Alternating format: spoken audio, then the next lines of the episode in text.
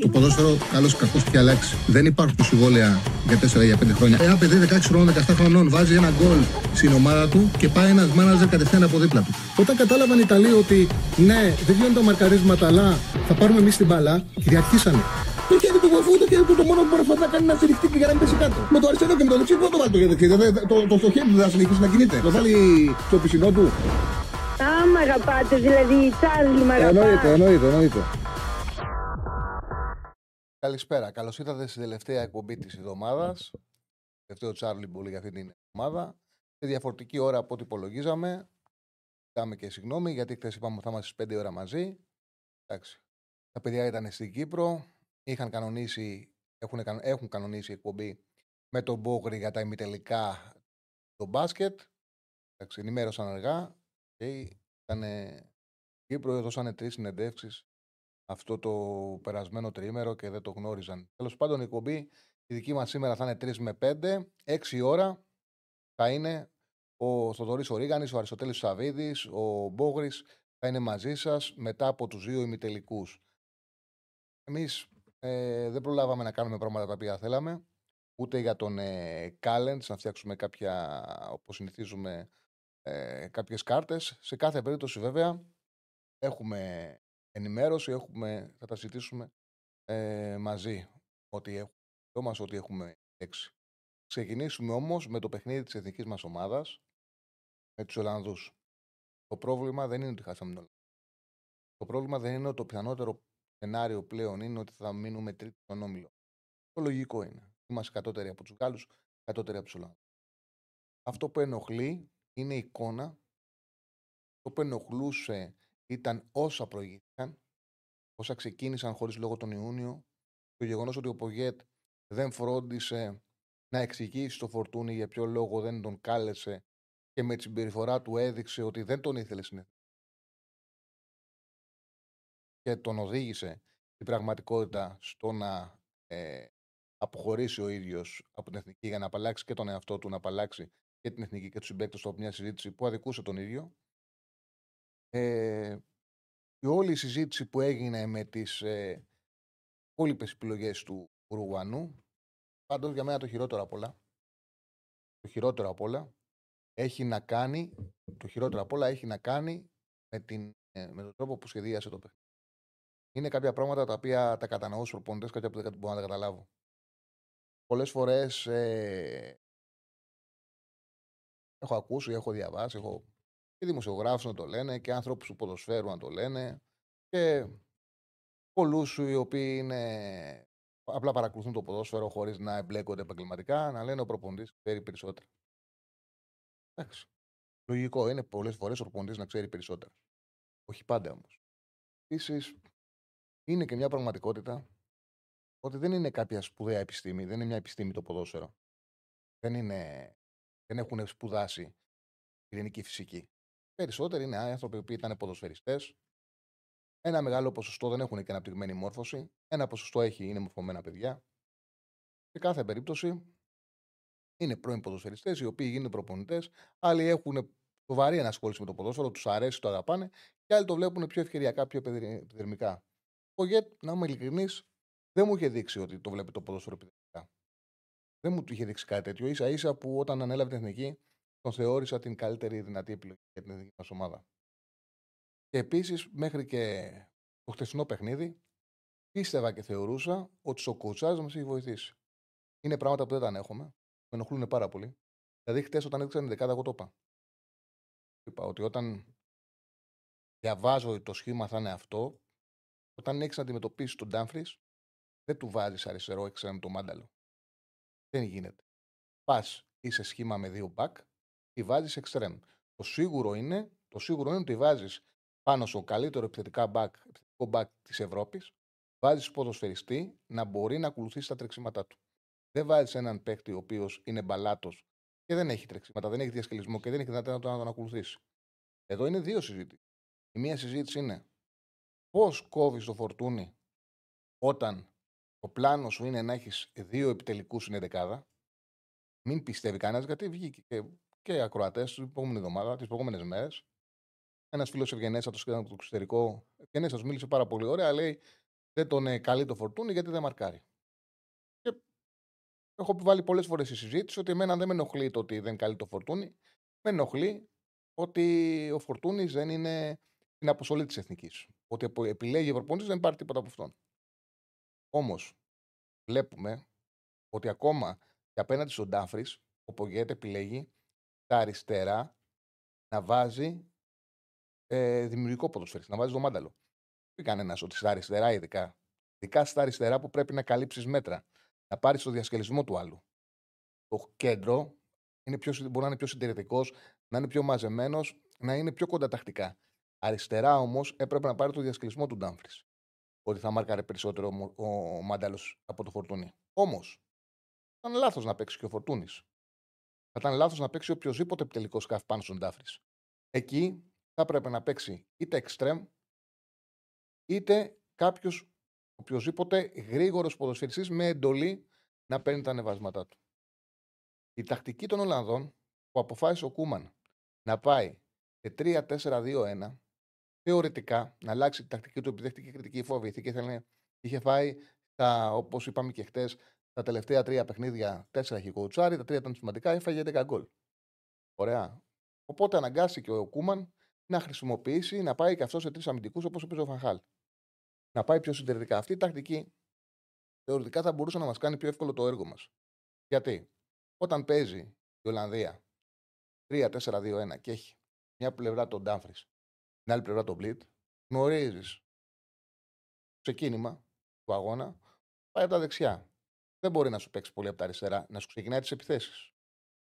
Μπορεί να κάνει αυτό που το οποίο έκανε. Να φτιάχνουν τη φάση από τα δεξιά ή από τον άξονα και να τελειώνουν στα αριστερά.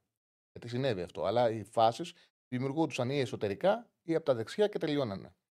Από την ε, μέσα από την περιοχή και από τα αριστερά. Όταν επίσης έχεις τον βάζεις το Βέρχορστ Σεντερφόρ 96, που είχαμε πει ότι είναι πολύ πιθανό να παίξει ο Βέρχορστ, και εκεί θα έχουμε πρόβλημα στο ψηλό παιχνίδι, και θα σηκώσουν την μπάλα. Πάμε να, δούμε, να θυμηθούμε τον τρόπο που έχασε και τον τρόπο που φάγε τον γκολ. γκολ. Ήταν δεδομένο από την τακτική 3 στόπερ Σεντερφόρ ο Βέρχορστ ότι οι Ολλανδοί θα πιέσουν και στα μένα, θα ανεβάσουν πολλούς παίκτες στην περιοχή και η ροή αγώνας θα σεντράρουν. Ήταν κάτι που πρέπει να το προσέξει η εθνική και να είναι διαβασμένοι οι παίκτες μας και σωματικά και ψυχολογικά. Περούσαμε σε, σε ύψος, αλλά πρέπει να βάλουμε μυαλό και δύναμη και αυτοεπίθεση ε, στα χαμηλά μέτρα. Το πρώτο γκολ που τρώμε είναι ένα γκολ το οποίο δεν επιτρέπει να το αντιμετωπίσουμε έτσι. Εκτελούν κόρνερ, είναι ο Κουρμπέλης. Εκεί ο Κουρμπέ... στο πίσω δοκάρι πάει μπάλα. Η μπάλα κατεβαίνει η ώρα. Ο Κουρμπέλης εκεί έπρεπε να βάλει το σώμα του, να σπρώξει τον αντίπαλο, να, να πάρει χώρο και χρόνο, να βάλει πίσω τον αντίπαλο και να διώξει. Δεν κάνει τίποτα και επιτρέπει στον Άκε να πηδήξει από πάνω του και να στοχεύσει και τον Τερούν. Δεν υπήρχε αντίδραση. Τέσσερις παίκτες ήταν μέσα στη μικρή περιοχή. Ο Ντερούν εκτέλεσε με πολύ μεγάλη ευκολία. Και μετά ερχόμαστε σε αυτά που συνέβησαν μετά. Ερχόμαστε στο γεγονός ότι κανένας δεν είχε φροντίσει να αντιμετωπίσει τον ε, Ντάμφρι. Λίγο νωρίτερα είχαμε δεχτεί, λίγο πριν γίνει το, το δεύτερο γκολ, είχε δεχτεί τη φάση με τον Σίμον, ο οποίος παίρνει την μπάλα διαγώνει από το κέντρο ανάμεσα στο Μάνταλο και στο Κουρπέλι. Περνάει ανάμεσα, έρχεται το Κεσιόπη, σου κάνει έτσι. Περνάει και τους τρεις, ούτε τον είδανε, δεν τον είδανε. Δεν προλάβανε να τον δούνε. Μάνταλος, Σιώπης, Κουρμπέλη, έκανε έτσι και έτσι, δεν προλάβανε να δούνε. Τούταρε χτύπησε ένα πόδι, ο Βλαχοδήμος σου βγάλε σε κόρνε. Και ερχόμαστε στο δεύτερο τέρμα. Και στο τρίτο τέρμα. Είδε και το δεύτερο και το τρίτο. Και στα δύο γκολ, άμα δείτε, δεν υπάρχει παίκτης πάνω στον Ντάμφρι. Είναι Πραγματικά κωμικό, είναι αστείο. Δεν γίνεται και δεν μπορούσε να υπάρχει. Δεν μπορούσε να ακολουθήσει ο Μάνταλος τον Ντάφρι. Το δεύτερο γκολ κάνει ο Ντάφρι την κίνηση, κάνει τη σέντρα απέναντι δοκάρι. Άκπο δεν τον μαρκάρει κανένας.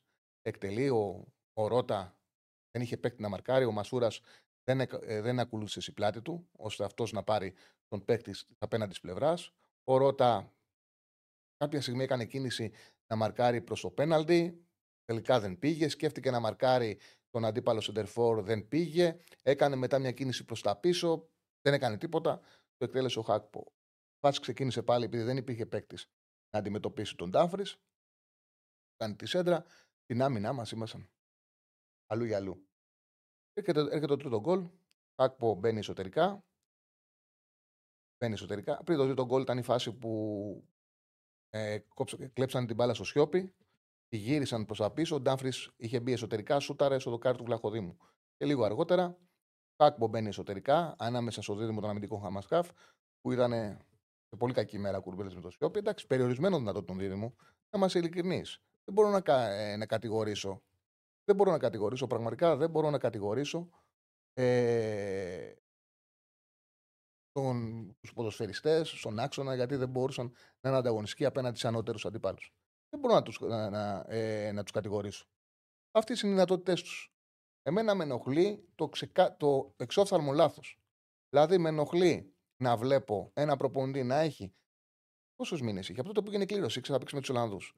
Γίνεται ένας προπονητής και να μην σκέφτεσαι πώς θα παίξει τον, τον ε, Ντάμφρις και να πεις Μάνταλος. Μάνταλος. Πάνω στον Ντάμφρις, το πιο γρήγορο εξτρέμ που υπάρχει, και να λέμε ο προπονητής ξέρει τι ξέρει ο προπονητής. Ξέρει ο προπονητής. Μα δεν μπορεί να τον ακολουθήσει στο τρέξιμο, δεν μπορεί να ακολουθήσει το διασκελισμός του. Δεν μπορεί να τον ακολουθήσει το διασκελισμό Δεν το λέει στις φάσεις. Ο προπονητής ξέρει. Ξέρει. Τι είναι δουλειά του. Να κάτσει και, και να διαβάσει τον αντίπαλο. Και να έχει ένα σωστό τακτικό πλάνο και να πούμε χάσαμε. Ό,τι και να έκανε ο γιατί το πιο πιθανό ήταν να χάναμε. Καλύτερη είναι. Όμως να ξέρεις ότι δώσαμε τη μάχη μας. Δώσαμε τη μάχη μας σοβαρά.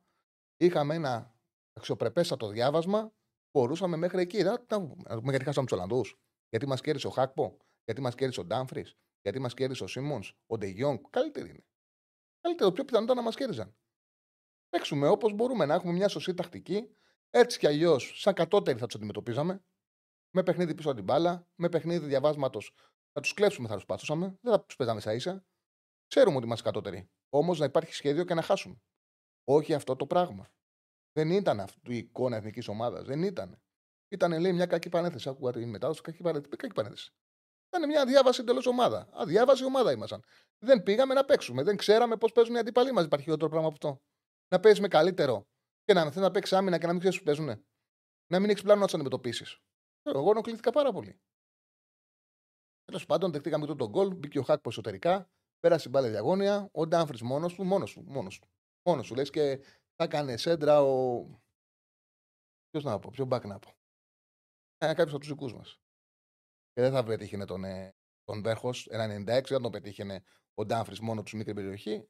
Πάγαμε και το τρίτο και μετά. Ευτυχώς που οι Ολλανδοί δεν ήταν και καλά ψυχολογικά. Δεν ήταν καλά ψυχολογικά οι Ολλανδοί, αυτή είναι η πραγματικότητα. Από τις φαϊγάρες που προερχόντουσαν, 11 γκολ είχαν φάει σε τρία προηγούμενα παιχνίδια. Του λέει κερδίζουμε 3-0, ας κρατήσουμε το 0, ας αφήσουμε τον χρόνο να περάσει να φτιάξουμε ψυχολογία. Και έμεινε το σκορ στο 3-0.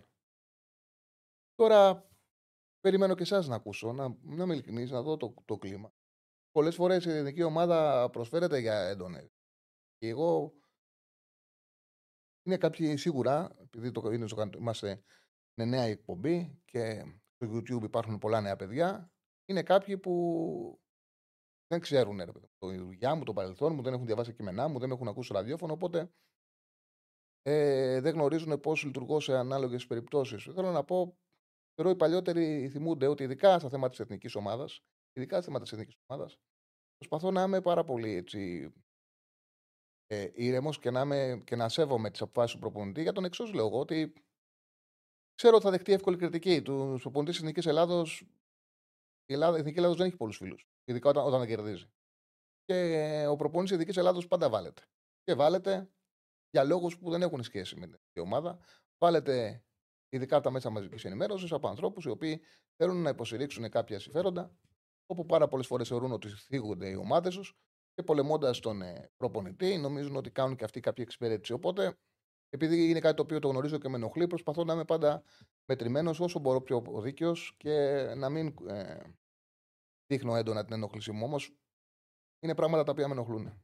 Επειδή το εύκολο που μπορείς να κάνεις είναι προσαρμογή. Είναι να προσαρμοστείς στον αντίπαλο. Το δύσκολο είναι να κάτσεις να διδάξεις. Όμως η εθνική ομάδα δεν έχεις χρόνο να διδάξεις ποδόσφαιρο, δεν έχεις χρόνο να τους βάλεις σε μια συγκεκριμένη έτσι, φιλοσοφία.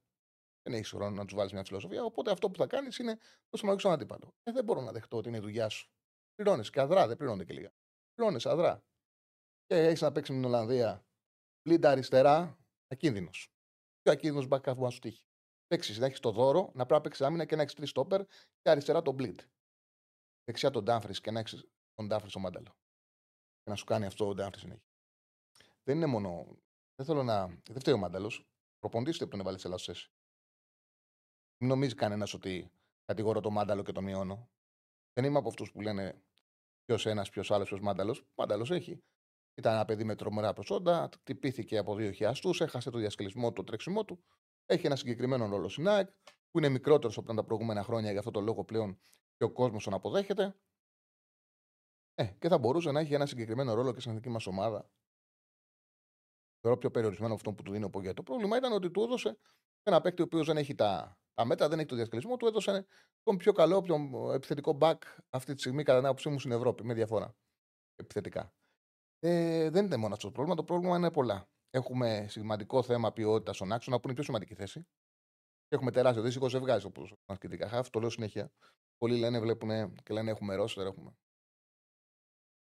Το ποδόσφαιρο, το τι ομάδα έχει σε πολύ μεγάλο βαθμό κατά τους κεντρικούς σου χαφ. Δεν έχουμε. Όταν κάνεις δίδυμο με κουρμπέλι σιώπη, καταλαβαίνεις ότι έχεις περιορισμένες δυνατότητες. Ένα ε, αδικό τα παιδιά, αλλά αυτή είναι η αλήθεια. Έχεις συγκεκριμένες δυνατότητες όταν το δίδυμο είναι κουρμπέλι σιώπης. Μέχρι εκεί μπορεί, μέχρι ένα σημείο μπορείς. Δεν είναι κακό.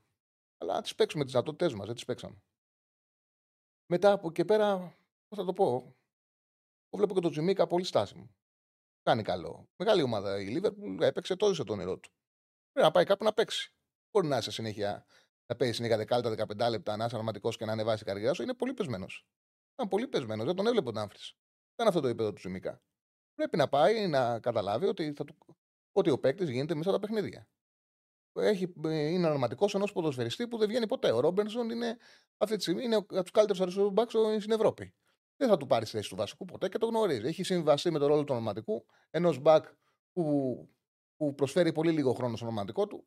Δεν παίρνει χρόνο και είναι, έχει πέσει πάρα πολύ. δεν θα μιλήσω για το Ρώτα. Του ο Ρώτα οι συγκεκριμένες δυνατότητες του. Υπέρβαση έκανε πέρσι που ήταν βασικό στην ΑΕΚ και εδώ συζητάμε όλο το προηγούμενο διάστημα. Συζητάμε για το Ρώτα ότι η ΑΕΚ θέλει καλύτερο δεξιμπάκ. Μπορώ να να, τι να πω για το Ρώτα. Όσο μπορεί, τόσο παίζει. Ο Τσιμικάς όμως ήταν πιο ψηλό το επίπεδο του. Είναι φανερά πεσμένος. Φανερά πεσμένος. Και έχει να κάνει με την έλλειψη δράσης. Δεν μπορεί ένας παίκτης μόνο με προπονήσεις και, και στο πιο ψηλό επίπεδο να προπονήσει. Ο Τσιμίκας, δεν ε, λέω να γυρίσει στην Ελλάδα. Ο Τσιμίκας μπορεί να βρει σε πάρα πολλές ε, ομάδες, σε πιο υψηλό επίπεδο, να παίξει βασικός. Γιατί δεν το διεκδικεί. Μπορεί να παίξει βασικός σε πάρα πολλές ομάδες και της Πρέμιερ και της Σεριά και της ε, να πάει να παίξει. Έκατσε αναρματικός. Το έζησε τον όνειρο του. Μεγάλη τιμή να παίξει Λίβερπουλ. Όμως δεν μπορεί να αποφασίσει συνέχεια να είσαι, να είσαι αναρματικός και να παίζεις 10 λεπτά κάθε τρία μάτς. Τον είδα πολύ πεσμένο. Είχαμε και μεγάλη ατυχία με τον Μαυροπάνο και τον Μπάλτοκ. Μεγάλη αποτυχία γιατί χάσαμε σε δύναμη, χάσαμε σε ύψος. Ειδικά το διάβασε ο Κούμαν, μας έβαλε το Βέρχος. Είχαμε δύο θεωρητικά κοντά στόπερ. Το λόγο το λέω ότι άλλο πράγμα θα δεις το στόπερ, θα τον δεις και σε πίεση. Άλλο όταν παίζεις εύκολα μάτς και παίζει μόνιμα ψηλά και τα βγάζει άνετα. Ήταν κοντό το δίδυμο Χατζηδιάκο έτσι, πολύ κοντό. Και το διάβασε Κούμαν, έβαλε το βέρχος και μας πίεσε. Τέλος πάντων, αυτά για την εθνική. Θα περιμένω σε λίγο και τα τηλεφωνήματά σας. Δύο-τρία πραγματάκια για τον Κάλεν. Η πήρε στόπερ, έστω και αργά. Πήρε τέταρτο στόπερ, δεν έβγαινε και αριθμητικά και πήρε ένα ποδοσφαιριστή που τον εξέρει καλά ο Αλμέιδα από τη θεία του στο Αμερικάνικο πρωτάθλημα. Δυστυχώς είχα τη κάρτα, αλλά δεν προλάβαμε να τη φτιάξουμε γιατί την έχεις και την. Για να δω τι, τι έχουμε. Μπορούμε να δείξουμε. Από αυτά που έχουμε φτιάξει. Εγώ λέω τα. Βλέπετε την κάρτα που κατάφερε να μας ετοιμάσει ο Στέφανος.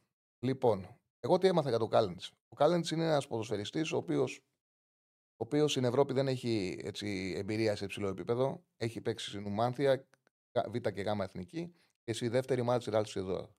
Τον Ιανουάριο πήγε στη Χιρόνα, ε, έπαιξε 6 μάτς σαν αλλαγή, δεν τον εμπιστευτήκανε, πήρε κάρτα λίγο παραπάνω από 100 λεπτά, όλα σαν 6 λεπτά, 6 παιχνίδια σαν αλλαγή. Όμως, ο Ελμέιδα τον ήξερε από το MLS, που εκεί, πραγματικά στη Νέα Υόρκη, ήταν, θεωρούταν ένα από τους καλύτερους αμυντικούς από τους καλύτερους αμυντικούς του πρωταθλήματος. Ε, και μάλιστα πήρε, κατέκτησε κύπελο το 21, πρωτάθλημα το 22. Και όπως με ενημέρωσε, θέλω να είμαι ειλικρινής. Εγώ όταν ένα παίκτη ξέρω και τον έχω δει, λέω τον ποδοσφαιριστή αυτόν τον έχω δει πάρα πολλές φορές. Είναι αυτό και αυτό και αυτό. Δεν τον ήξερα τον Κάλεντς. Ό,τι λέω είναι πράγματα τα οποία ε, ενημερώθηκα από ανθρώπους που παρακολουθούν το, το MLS, που δεν το παρακολουθώ, και που σύλλεξα από site, ε, διάφορα site τα οποία μαζεύω πληροφορίες. Λοιπόν, από αυτή την ενημέρωση αυτό που κατάλαβα είναι ότι ένας ποδοσφαιριστής του Νέα Υόρκη ήταν οντότητα. Οντότητα, πραγματικά οντότητα. Έπαιξε μέχρι το 2022, έπαιξε 5 χρόνια, γεμάτα χρόνια. Πήρε ένα κύπελο το 21, πήρε πρωτάθλημα το 22 και η αποχώρησή του στήχησε πάρα πολύ στην ομάδα. Πάρα πολύ στήχησε στη Νέα Υόρκη η αποχώρησή του. Είναι ένας ποδοσφαιριστής και αυτό είναι σημαντικό. Είναι βασικός στην εθνική Περού. Έχει 38 συμμετοχές. Βάλει δύο γκολ και μία assist και είναι κάτι το οποίο αυτό είναι που παίζει ρόλο. Το τι γίνεται τώρα. Στα 31 πρόσφατα παιχνίδια, 31 τελευταία παιχνίδια της εθνικής Περού, τα 25 έχει ξεκινήσει βασικός. Δηλαδή αυτό που σημαίνει είναι ότι είναι βασικός τόπερ στην εθνική Περού. Βασικός. Έχει από τα 31 τελευταία παιχνίδια, στα 25 ήταν ε, βασικός. Το MLS είχε 193 συμμετοχές, έβαλε 15 γκολ και έδωσε μία assist. Σε αυτά τα 155 παιχνίδια είναι συνολικά 13.680 λεπτά που βρήκα στατιστικά νούμερα. Είχε 26 κίτρινε κάρτες, μια κόκκινη. Φτιάχνοντας τα νούμερά τους σε 90 λεπτά, επιχειρεί 2,1 τάκλιν. Επιτυχημένα είναι τα 1,6. Κάνει ένα 1,5 κλέψιμο το 90 λεπτό. 1,1 φάουλ μικρό νούμερο. Κερδίζει 0,9. Μικρό νούμερο το φάουλ που είναι στον αντίπαλο. Δηλαδή δείχνει καθαρός παίκτης. 3,7 κοψίματα σε χαμηλά μέτρα. Καλό νούμερο. Από τα 14 τέρματα, τα 2 το έχει βάλει το δεξί, τα 2 με το αριστερό. Έχει βάλει 8 γκολ σε 5 χρόνια με το κεφάλι. Δηλαδή η αστόπερ είναι αστόπερ που θα σου βάλει 3 γκολάκια το χρόνο. Αποστημένη, ροή αγώνα, από, αγώνα, αποστημένα να μείνει ψηλά, έχει καλό κεφάλι, θα σου βάλει ε, 3 γκολάκια το χρόνο. Ε, από τι τρει μονομαχίες στον αέρα κερδίζει 1,7. Δεν είναι μεγάλο νούμερο για στόπερ. Είναι χαμηλό νούμερο για στόπερ. 1,86 είναι. Challenge. Και αυτό, το νούμερο ένα στοιχείο που μου μεταφέρθηκε είναι ότι έχει πολύ καλή μεγάλη μεταβίβαση.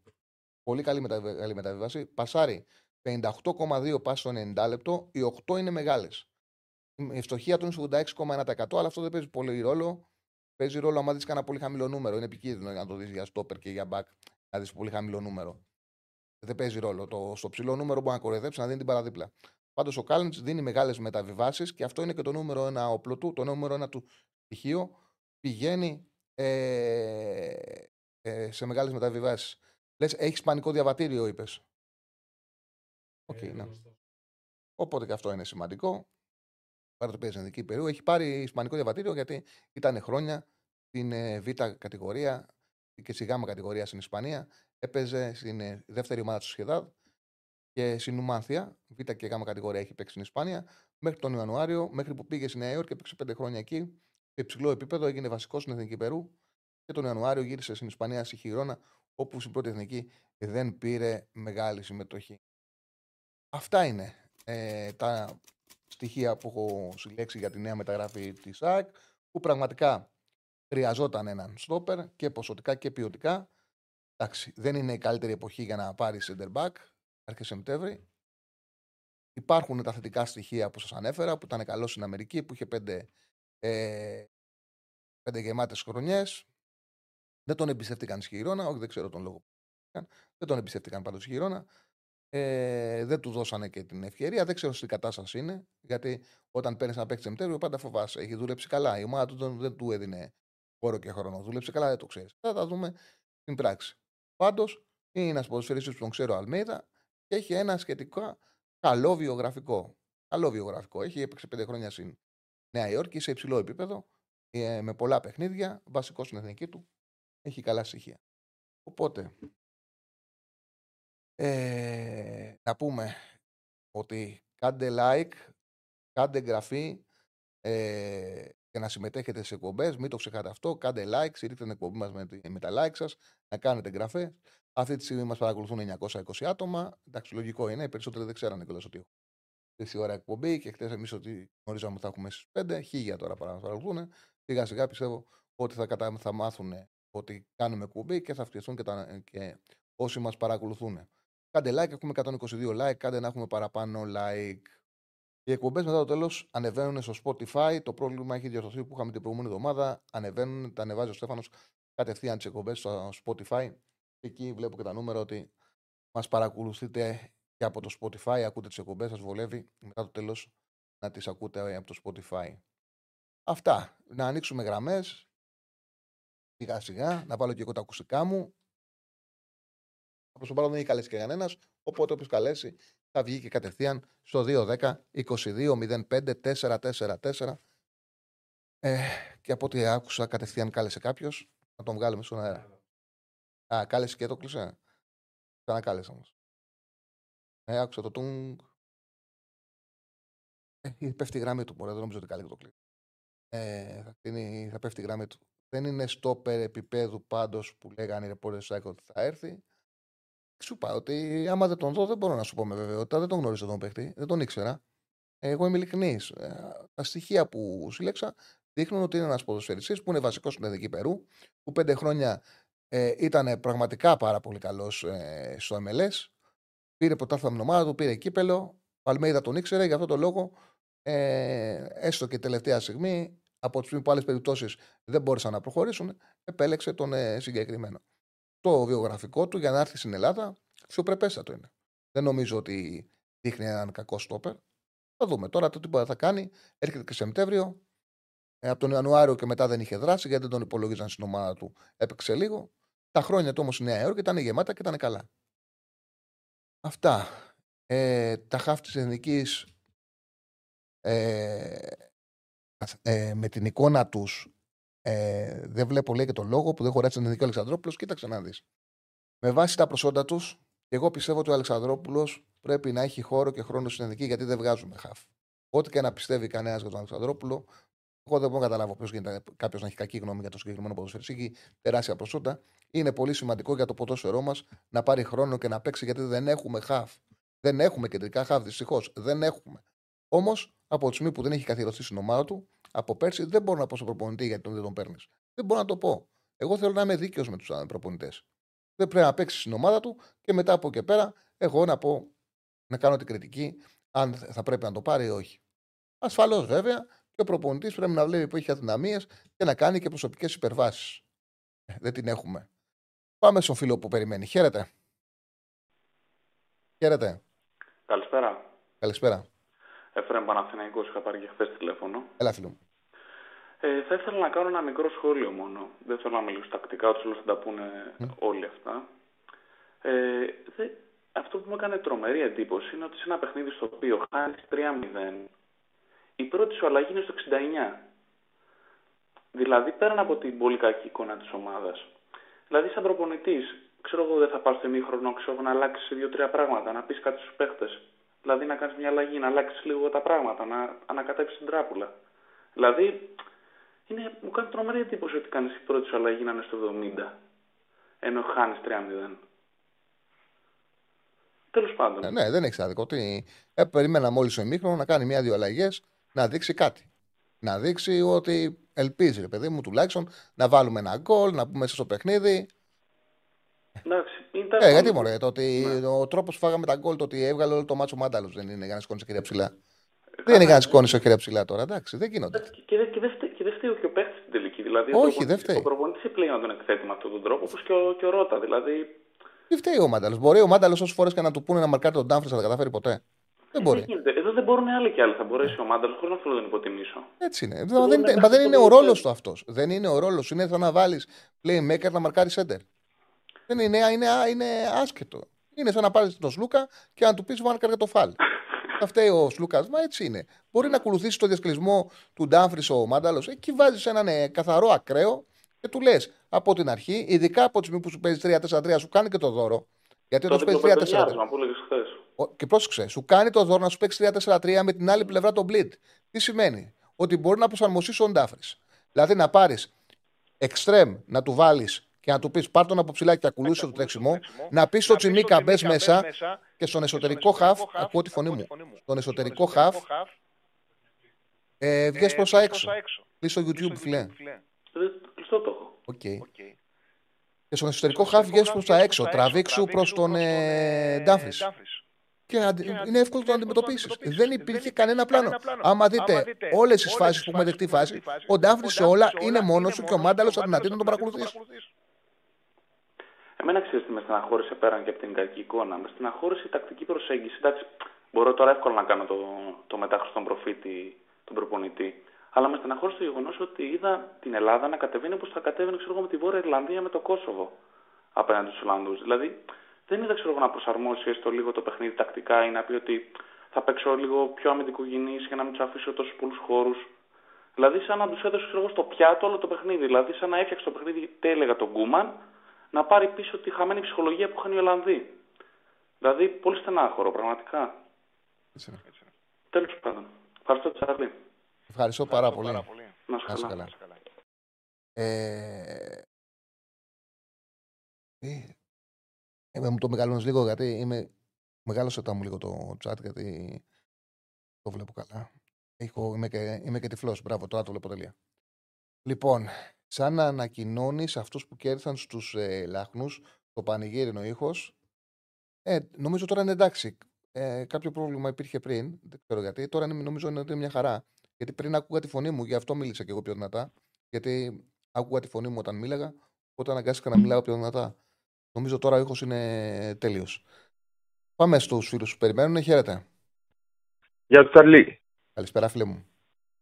Κάνουμε, όλα καλά. Μια χαρά. Να πω δύο κουβέντες πήρα και εγώ για το χθεσινό ματς. Αλλά δεν είναι, ξέρεις, είναι και τα ματς που δεν έχεις να κάνεις και ιδιαίτερο σχολείο. Τώρα, τι να πούμε, γιατί νικήσαμε εκτός έδρας στα Ταβρία με sold out, να λείπει ο Μπάλντοκ τραυματίας. Ξέρεις, είναι λίγο περίεργο. Δεν έχεις πολλά πράγματα να πεις. Ε, Πώς δεν έχεις πολλά πράγματα. Εγώ νομίζω ότι έχουμε πολλά πράγματα να πούμε. Ναι, ας πούμε, σαν πριν που έλεγε για το Μάνταλο, η εναλλακτική σου, ας πούμε, ποια θα ήταν. Ε, το είπα, ότι δεν βάζεις χαφ. Δεν βάζεις χαφ πάνω στον Τάφρι. Ε. Μπορείς να το πω πιο ξεκάθαρα. Όχι πάνω στον Τάφρι, ας το πάνω στον Τάφρι. Στο 4-3-3 ή στο 4-2-3-1. Όποιο θες πάρει. Ποια θα ήταν η αλλαγή ας πούμε, που θα έκανες; Θα βάζει Αλεξανδρόπουλο, ας πούμε; Θα βάλεις Φορτούνη; Θα βάζεις, τι θα βάζεις; Σου εξηγώ ότι το πρόβλημα δεν έχει να κάνει με το αποτέλεσμα. Θεωρώ ότι η καλύτερη δεκάδα μπορούσε να βάλει ο προπονητής και να ξαναχάναμε 3-0. Όμως πρέπει αυτό το οποίο δείχνεις αυτό το οποίο παρουσιάζεις να είναι ένα σχέδιο το οποίο σου μεγαλώνει τις πιθανότητες να πετύχεις κάτι καλό. Να υπάρχει ένα πλάνο. Ναι, αλλά αυτό που, παρου... ναι. δεν λέω γιατί... αυτό που παρουσιάζεις δεν είναι σε συνάρτηση με τον αντίπαλο που έχεις, με τα λάθη που θα σε αναγκάσει να κάνεις, με σημείο, τον τρόπο που θα παίξεις και φυσικά με την πίεση του γηπέδου. Σε, σε, ένα, σε ένα σημείο. Όταν βλέπεις ότι είμαστε εντελώς αδιάβαση, όταν βλέπεις ότι το νούμερο ένα όπλο των Ολλανδών δεν υπάρχει παραμικρή αντιμετώπιση, δεν υπάρχει το παραμικρό σχέδιο αναχέτησης και είναι σε όλες τις φάσεις μόνος του. Είναι σε όλες τις φάσεις μόνος του. Εγώ προκαλώ να κάθισε και δείτε τα highlights από το μήχρονο. Σε όλες τις κινήσεις του Ντάμφρις είναι εντελώς μόνος του. Και οι φάσεις των Ελλαδών έχουν ο γίνει. Και με την ντερ είναι μόνος του πολλές φορές. Ξέρεις, είναι ο τρόπος παιχνιδιού του έτσι. Είναι πολύ δύσκολο να πιάσει τον Ντάμφρις όταν, ναι, όταν, όταν πλαγιάζει γραμμές. Πρόσεξε. Κάνε το σωστό και ας μείνει μόνος του. Κάνε το σωστό. Όταν βάζεις το μάνταλο, δεν μπορεί να τον ακολουθήσει. Είναι θέμα κοινής λογικής. Δεν μπορεί να τον ναι, ακολουθήσει. Ναι, απλά δεν έχουμε εναλλακτική αυτό σου Πώς λέω. δεν έχουμε εναλλακτική; Γιατί... Πώς δεν έχουμε εναλλακτική; Έπρεπε να παίξει ο μάνταλος στα αριστερά. Είναι λύση να παίξει ο μάνταλος στα αριστερά. Πρέπει να βάλεις εκεί. Ε, να βάλεις... Πώς, δεν πρέπει να προωθηθεί η μπάλα μπροστά με κάποιο τρόπο. Ο μάνταλος και ο φορτούνης, καλό ή κακός, είναι οι πιο ποιοτικοί αριστερ... παίχτε που έχουμε στη μεταφορά είναι... μπάλας. Σωστά. Όχι, όχι, μην μη, μη, μη τρελάνεις. Όταν έχεις να διαβάσεις έναν αντίπαλο και παίζεις και ξέρεις θα παίξεις αμυντικά, θα παίξεις ανασαλτικά, τον ε, νούμερο ένα όπλο, όπλο τους κοιτάζεις να, το, να τον αντιμετωπίσεις. Άμα θες να βάλεις δημιουργικό ποδοσφαιριστή, θα τον βάλεις από την άλλη πλευρά. Μπορεί να μην τον βάλεις καθόλου. Το νούμερο ένα όπλο βασικά μπορείς... για μένα είναι είναι, αλλά εντάξει, ο Ντάμπρι είναι Επιθε... από τους καλύτερους. Επιθετικά, επιθετικά, επιθετικά, η νούμερο ένα απειλή τους είναι ο Ντάμπρι. Επιθετικά. Ειδικά όταν παίζουν 3-4-2-1, είναι ο, ο, ο Ντάμπρι θα πάρει τις μεγαλύτερες φάσεις. Γι' αυτό, αν δεις ότι οι περισσότερες φάσεις των Ελλάδων ξεκίνησαν από τα πόδια του. Είναι η νούμερο, είναι απειλή. Ξεκίνησαν από τα πόδια του γιατί εκμεταλλεύτηκε την πολύ κακή φόρμα του Τσιμίκα. Πιστεύω εγώ. Ο Γιατί Τσιμίκα... άμα δεις και το δεύτερο και το τρίτο γκολ, είναι καθαρά ευθύνη του Τσιμίκα. Για τον Τσιμίκα το είπα, ε, είπα συγκεκριμένα πράγματα για τον Τσιμίκα. Και είπα ότι... Ναι, ρε παιδί μου, απλά ναι. σου λέει για τον Ντάμπρι, επειδή έχουμε σταθεί στον Ντάμπρι. Όμως άκουσε να δεις. Η Αχίλιο Στέρνα μας ήταν. Άκουσε ο... να δεις. Ο Ντάμπρι επειδή δεν Πάνω στον Ντάμπρι, ο Τσιμίκας. Ε, όχι, όχι. Ο Ντάμπρι επειδή είναι back half. Ο Μάνταλος δεν μαρκάρει, το ξέρουμε εδώ και χρόνια. Επειδή είναι back half, ο back half τον παίρνεις από ψηλά. Δεν τον παίρνεις από χαμηλά. Η τακτική σου back half είναι ξεκινάει ο, αρι- ο αριστερός χαφ, ο χαφ να τον πάρει μέχρι μέσα και ο μπακ τραβιέται μέσα. Ειδικά όταν είναι ένας, ειδικά όταν είναι ένας, απελευθερώνεται το back και μπορεί να σε βοηθήσει σε άλλα πράγματα. Μπαίνει εσωτερικά. Δεν κυνηγάει ο back half τον back. Δεν κυνηγάει ο back half στον back σου. Τον παίρνει ο, ο, ο, ο, half, τον πάει μέχρι μέσα. Ειδικά όταν πας σε πλάνο να αμυνθείς. Δεν πας σε ένα πλάνο να είσαι εσύ επιθετικός. Οπότε είσαι ψηλά και ο back παίρνει τον extreme, παίρνει τον back half. Όταν πας να αμυνθείς, τον αντίπαλο back τον παίρνει ο extreme. Όταν πας να αμυνθείς. Γι' αυτό το λόγο δεν Ναι, σωστά. επιτρεπόταν. Στην πρώτη φάση γι' τον αυτό- παίρνει ο extreme. Γι' αυτό το λόγο δεν επιτρεπόταν να βάλει δεκάρι εκεί. Έπρεπε να βάλει extreme. Όποιον είχε, πρέπει να φέρει το Μασούρα αριστερά, έχει παίξει πολλές φορές. Και να πεις στο Μασούρα, μην αφήνεις τον Ντάφρη. Κάντο και ασφαλώς αυτό που λες έχεις δίκιο. Ασφαλώς πάρα πολλές φορές ο Ντάφρη, το παιχνίδι του τέτοιο, μπορεί η μπάλα να είναι στον άξονα, να πάρει μια μεγάλη πάσα και να το φας. Είναι άλλο πράγμα να σου τύχει επειδή είναι παιχταράς ο Ντάφρη, επειδή δεν μπορείς να το αντιμετωπίσεις, και είναι άλλο πράγμα το σχέδιό σου από την αρχή να φωνάζει ότι αυτό τον παίκτη δεν γίνεται να τον αντιμετωπίσω γιατί δεν τον διάβασες. Είναι τελείως διαφορετικό πράγμα. Μπορούσαμε να χάναμε 3-0 και να μην συζητάγαμε πουθενά. Ο άλλος λέει: Τι λες, Τσάρλι, ότι ο Μίκας λέει δεν υπάρχει πουθενά. Χαίρομαι πολύ, ξέρω, δεν υπήρχε πουθενά ο Μίκας. Καλά, τώρα δεν κρίνουμε τους παίχτες. Σου λέω τους κρίνουμε σε συνάρτηση με τον αντίπαλο. Η Ολλανδία μπορεί να κάνει κάθε ομάδα και κάθε παίχτη να, φτάνει, να μοιάζει ερασιτέχνη.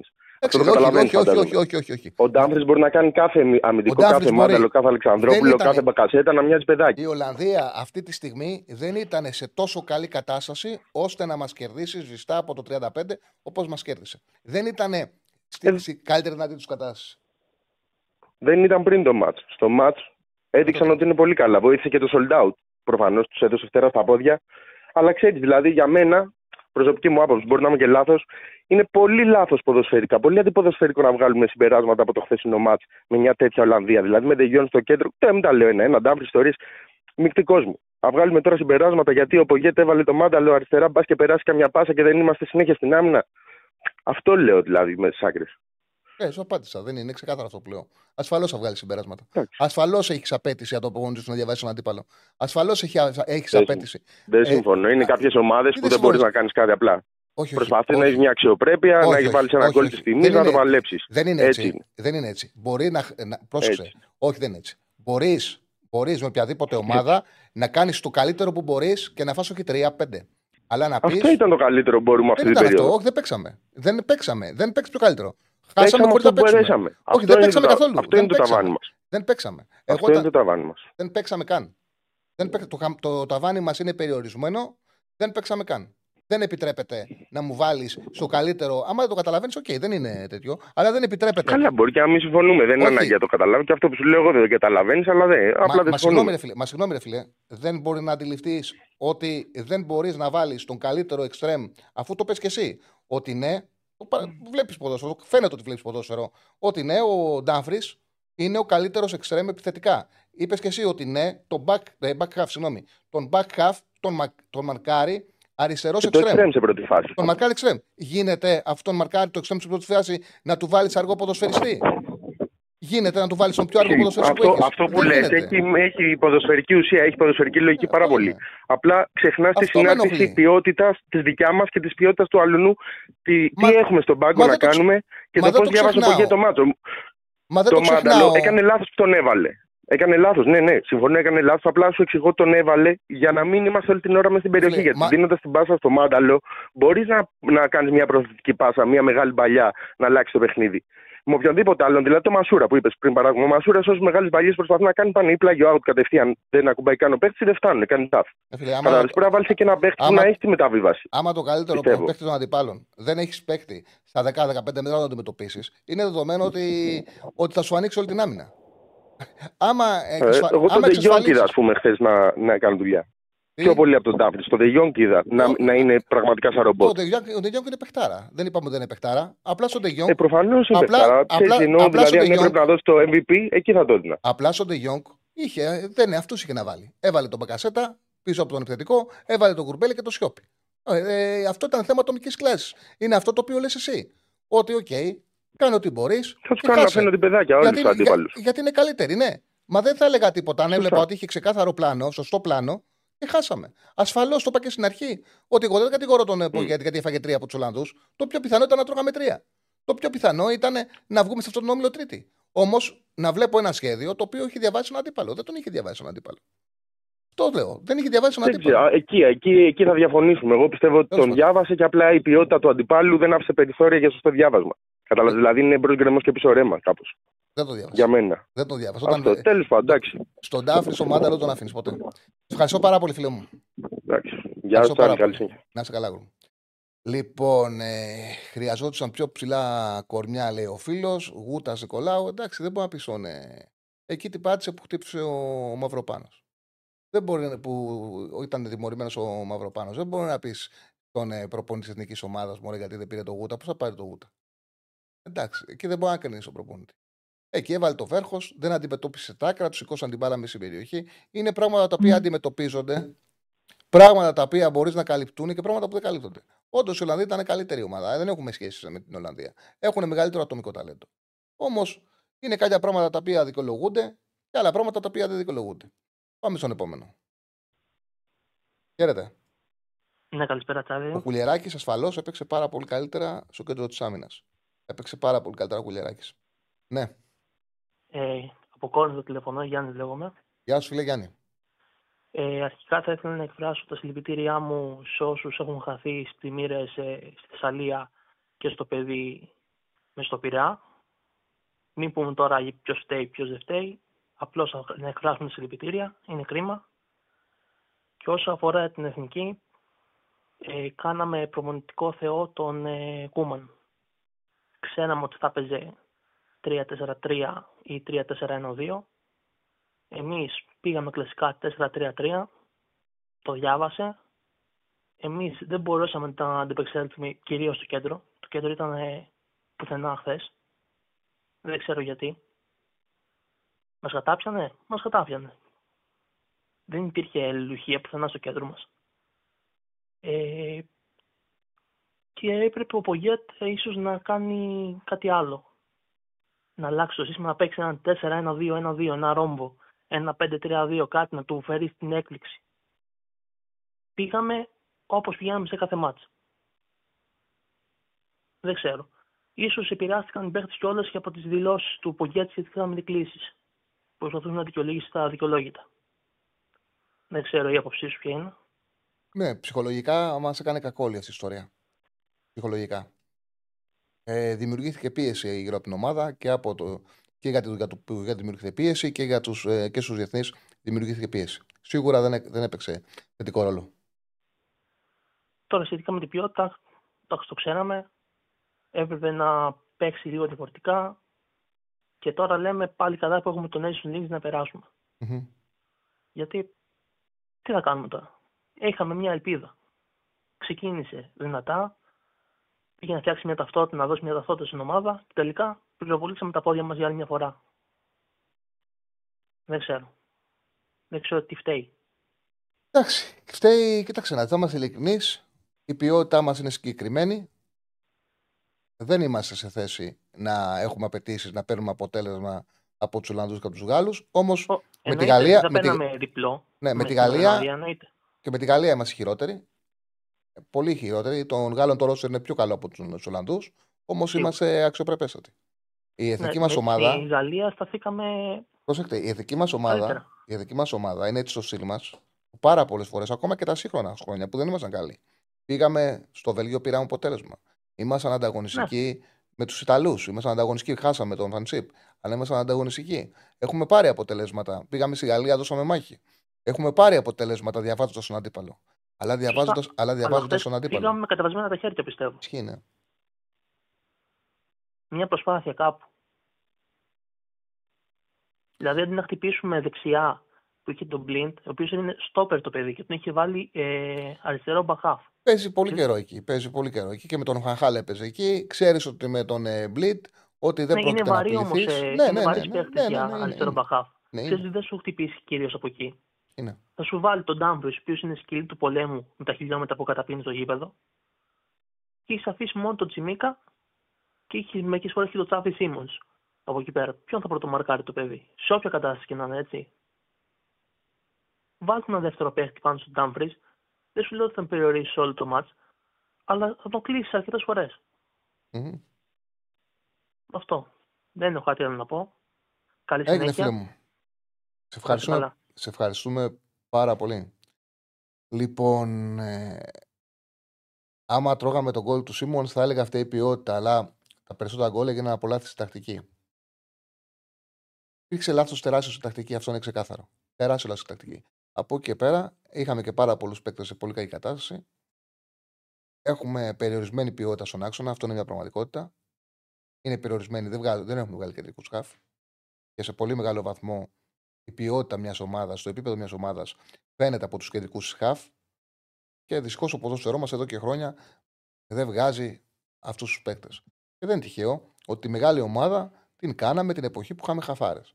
Που είχαμε Καραγκούνι, Κατσουράνη, Ζαγοράκη, Μπασινά, είχαμε ε, ε, μπακάρες, ε, χαφάρες. Εκείνη την εποχή έβγαζε, έβγαζε το ελληνικό ποδόσφαιρο. Από τότε που σταμάτησαν και οι τελευταίοι Κατσουράνης με τον Καραγκούνι, δεν ξαναβγάλαμε μεγάλα χαφ.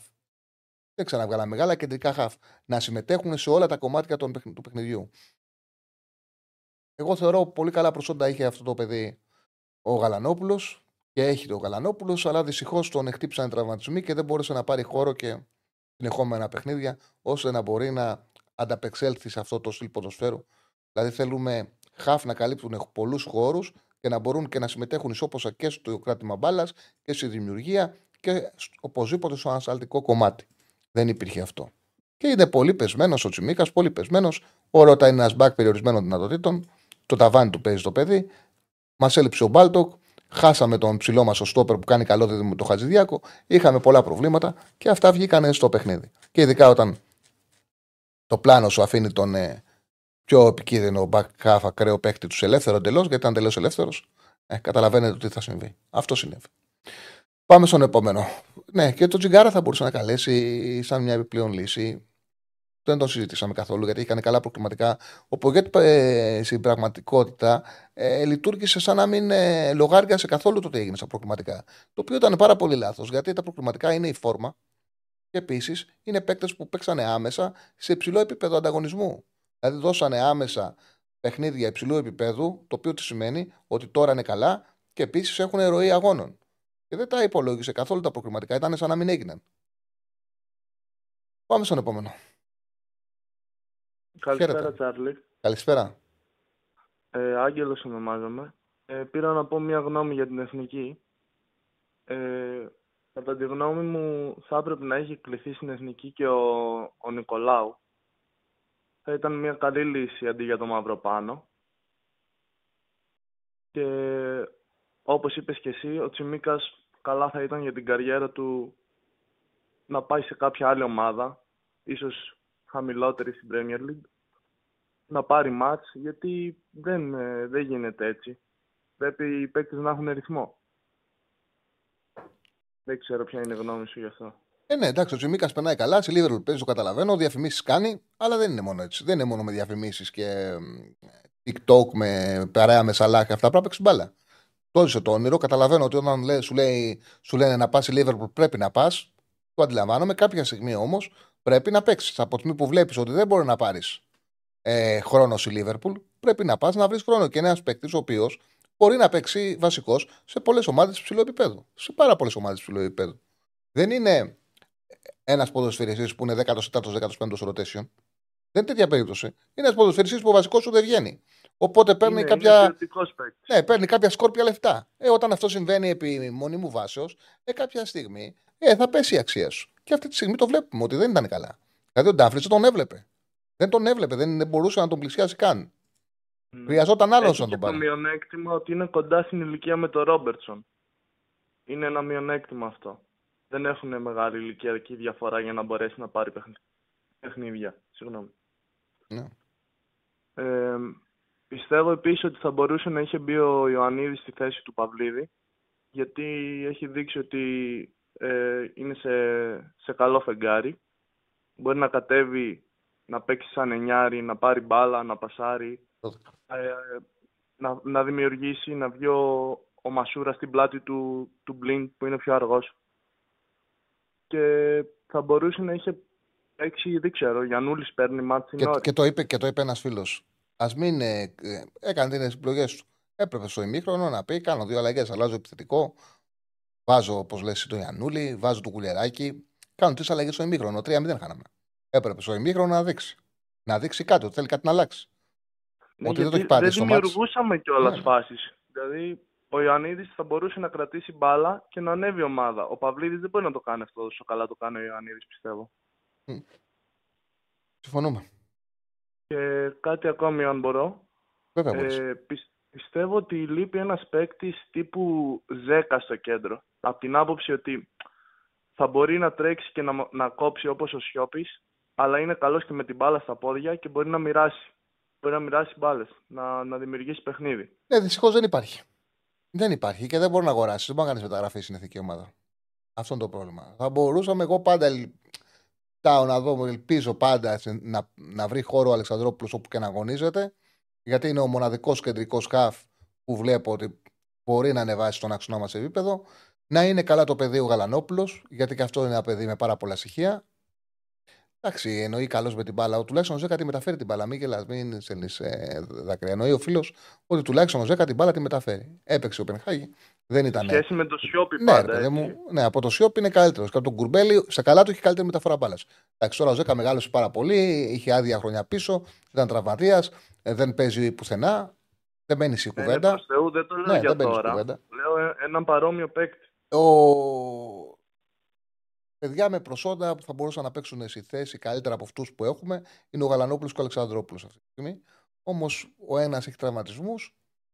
Μακάρι τώρα το παιδί φέτος να είναι υγιής και να πάρει περισσότερα λεπτά να μπορέσει να πάρει το χώρο του στην εθνική ομάδα. Ο Αλεξανδρόπουλος δεν έχει βρει ομάδα, τον εμπιστευτεί. Σε ευχαριστώ πάρα πολύ. Εγώ ευχαριστώ καλά. πολύ. Κοίταξε να δείτε για το Δουβίκα. Το έχω πει πολλές φορές. Πολλές φορές. Κάλεσε τρία striker. Ήταν ο Γιακουμάκης, ήταν ο Ιωαννίδης και ο Παυλίδης. Ήταν και τρει ψηλό επίπεδο. Είχε ουσιαστικά να επιλέξει ανάμεσα σε, σε καλούς ποδοσφαιριστές. Για τον Τζαβέλα που έχει στείλει πάρα πολλές φορές, κανένας δεν καταλάβει τον λόγο που κλήθηκε. Αυτή είναι μια πραγματικότητα. Κανένας δεν μπορεί να το καταλάβει. Και επίσης για το Τσιμίκα που με ρωτήσατε μέχρι πότε έχει συμβόλαιο, μέχρι το 2025. Έχει συμβόλαιο ο Τσιμίκας. Αν το εξαντλήσει, ε, εντάξει, θα, παίξει, θα πάσει να παίξει βασικός μετά από πέντε χρόνια. Λοιπόν, πάμε στον επόμενο φίλο. Α, για- Α, έκλειγε γιατί τον άκουσα που χτύπησε. Λοιπόν, ο Αλεξανδρόπουλος ε, τον έχα Πογέτ για ποιο λόγο πίεζε τόσο ψηλά την Ολλανδία. Εντάξει, δεν. Πότε πίεσαμε και ψηλά. Δεν, δεν είχαμε ξεκάθαρη στόχευση και ξεκάθαρο πλάνο. Φέτος ε, τον έχα, το χάσα το μήνυμα. Ο Πογέτ δυστυχώς ενώ ξεκίνησε καλά την να το χάνει. Ε, ήταν αυτοκραταστροφικός δείχνει. Γιατί πράγματι το ξεκίνημά του ήταν πάρα πολύ καλό. Πάρα πολύ καλό το ξεκίνημα του Πογέτ στην εθνική ομάδα. Μια χαρά πήγαιναν όλα και δείχνει με ένα αυτοκαταστροφικό πρόσωπο. Εντάξει, δεν έχει τελειώσει τίποτα. Τίποτα δεν έχει τελειώσει. Το πιο πιθανό ήταν να χάναμε από τους Ολλανδούς. Χάσαμε. Θα πρέπει τώρα να βρούμε να βρει και ο ίδιος την ηρεμία. Εγώ θεωρώ ότι το σοφό θα ήταν να κάνει ένα πραγματικά καλό τηλέφωνο με το φορτούνι. Όχι αυτό το τηλέφωνο, το εκπληκτικό τηλέφωνο που είχε, που δεν κέρδισε τίποτα η εθνική μας ομάδα. Να κάνει ένα πραγματικά σωστό τηλέφωνο με το φορτούνι και να καταλάβει ότι δεν έχουμε περιθώρια να τον αφήνουμε εκτός εθνικής. Και να βρει έναν τρόπο να πάρει τα προσόντα του. Έτσι κι αλλιώς με δύο χαφ παίζει. Δεν έχει λογική. Είναι πολύ καλύτερος ο Φορτούνης και σαν αριστερό χαφ από το μάνταλο. Να είμαστε ειλικρινεί, ό,τι ομάδα και να υποστηρίζει ο καθένας. Μην σκεφτόμαστε με την οπαδική μας μικρότητα. Να σκεφτόμαστε ε, και να μιλάμε και να κρίνουμε με σοβαρότητα. Δεν έχει σχέση τώρα σε κανένα επίπεδο το πώς μπορεί να παίξει αριστερό χάφο φορτούνης με το μάνταλο. Τι είναι η αλήθεια. Άσχετο το ότι σε αυτά τα παιχνίδια δεν πρέπει να έχεις αριστερά χάφ. Πρέπει να έχεις εξτρέμ με ταχύτητα. Να παίρνεις και ουσιαστικά τις επιθέσεις να τις κάνεις μεταξύ στο χώρο. Φτάνουν οι δύο κεντρικοί χάφ και ο Μπακασέτας και ο επιθετικός, αν παίζεις με πλάτη για να κρατήσεις μπάλα. Άμα βάλεις και αριστερό χάφ ε, και, και δεκάρι στα αριστερά, ε, θα σε... δεν θα βγαίνει το μαρκάρισμα στι άπλε πλευρές. Ειδικά απέναντι σε καλούς μπακ. Τέλος πάντων. Κάνουμε ένα διάλειμμα. Έχω δει ότι γεμίζετε τις γραμμές. Έχω ακούσει δηλαδή ότι ε, γεμίζουν οι γραμμές. Α κάνουμε ένα μικρό διάλειμμα εμείς και επιστρέφουμε για τη δεύτερη και τελευταία ώρα της εκπομπής. Λοιπόν, επιστρέψαμε. 2-10-22-05-444 το τηλεφωνικό μας κέντρο. 2-10-22-05-444 το τηλεφωνικό μας κέντρο. Οι φίλοι που περιμένανε το έκλεισαν, καλά κάνανε. Λογικό ήταν. Οπότε οι γραμμές αυτή τη στιγμή είναι άδειε. Όποιος καλέσει θα βγει κατευθείαν. Αν θεωρώ ότι ο Σπόρα μπορεί να βρει φόρμα μέσα από την εθνική του, Ε, ναι, ο Σέντερφορ ασφαλώς μπορεί να βοηθηθεί από το αν σκοράρει με... από οποιοδήποτε γκολ βάλει βασικά. Και ειδικά με την εθνική σου ομάδα, όταν πετυχαίνεις και δύο γκολ, είναι κάτι που μπορεί να σου φτιάξει τη φόρμα και την ψυχολογία. Από ό,τι άκουσα, έχουμε γράμμε. Ε; Πάμε στο φίλο περιμένει. Χαίρετε. Καλησπέρα. Έλα, φίλε μου. Καλησπέρα. Ε, θα ήθελα να μιλήσουμε λίγο για την εθνική χθες. Ναι, ναι. Ε, εντάξει, τώρα αυτό που είδαμε όλοι ήταν ε, αυτό που έλεγαν και άλλοι λιοντάρια χριστιανοί. Ό,τι και να κάναμε δεν πιστεύω να έπαιρνε αποτέλεσμα. Ελλάδα ήταν πολύ καλύτεροι οι άλλοι. Όμως, εγώ θέλω να σταθώ σε ένα πράγμα το οποίο δεν έχει δικαίωμα να κάνει κανένα πογέτ, θεωρώ, και κανένας έτσι, καμία ομοσπονδία. Είμαστε μια χώρα που δεν έχουμε πολύ καλούς ποδοσφαιριστές. Έτσι, αυτό το ξέρουμε. Ένα παίχτη, εγώ είμαι παραθυνικό κιόλας. Ένα παίχτη θα το φορτούνει. Κάθε πότε τον βγάζει η Ελλάδα. Δηλαδή ένα παιδί το οποίο παίζει Champions League, έχει παίξει 15-20 μάτια Champions League, είναι και καλός. Φέτος κουβαλάει τον Ολυμπιακό μόνος του μέχρι να δέσει όλη η υπόλοιπη ομάδα. Να δεχθούμε ότι είναι χειρότερος από το Μάνταλο; Πιστεύεις εσύ ότι ο Φορτούνης είναι χειρότερος παίκτης από το Μάνταλο ή ο Μάνταλο μπορεί να κάνει το οτιδήποτε καλύτερο από το Φορτούνη, ας πούμε, στον αγωνιστικό χώρο. Δεν μπορώ να καταλάβω. Δηλαδή, με ποιο δικαίωμα ο Πογέτ μας αφαιρεί ένα τέτοιο παίκτη. Και μάλιστα βγαίνει ο παίκτης και λέει ότι εγώ σταματάω από την εθνική και δεν υπάρχει κάποια ομοσπονδία. Κάποιος έχει επικοινωνήσει κανένας μαζί του να πει ρε φίλε, τι κάνεις, είναι 31 χρονών. Είναι ένας Έλληνας παίκτης, ένας από τους ε, καλύτερους παίκτες μας. Μα το πιο χειρότερο από όλα ήταν ότι επικοινώνησε ο Πογέτ και είπε: Είχαμε ένα υπέροχο τηλεφώνημα. Δηλαδή είναι να βγαίνεις τα ρούχα σου. Και επαναλαμβάνω, το λέω πολλές φορές. Γιατί για μένα είναι πάρα πολύ σημαντικό. Είναι άλλο πράγμα να πει ο Πογέτ ότι δεν μου κάνει για δεκάδα, γιατί θέλει τον Μπακασέτα δεκάρα, δεκάρι.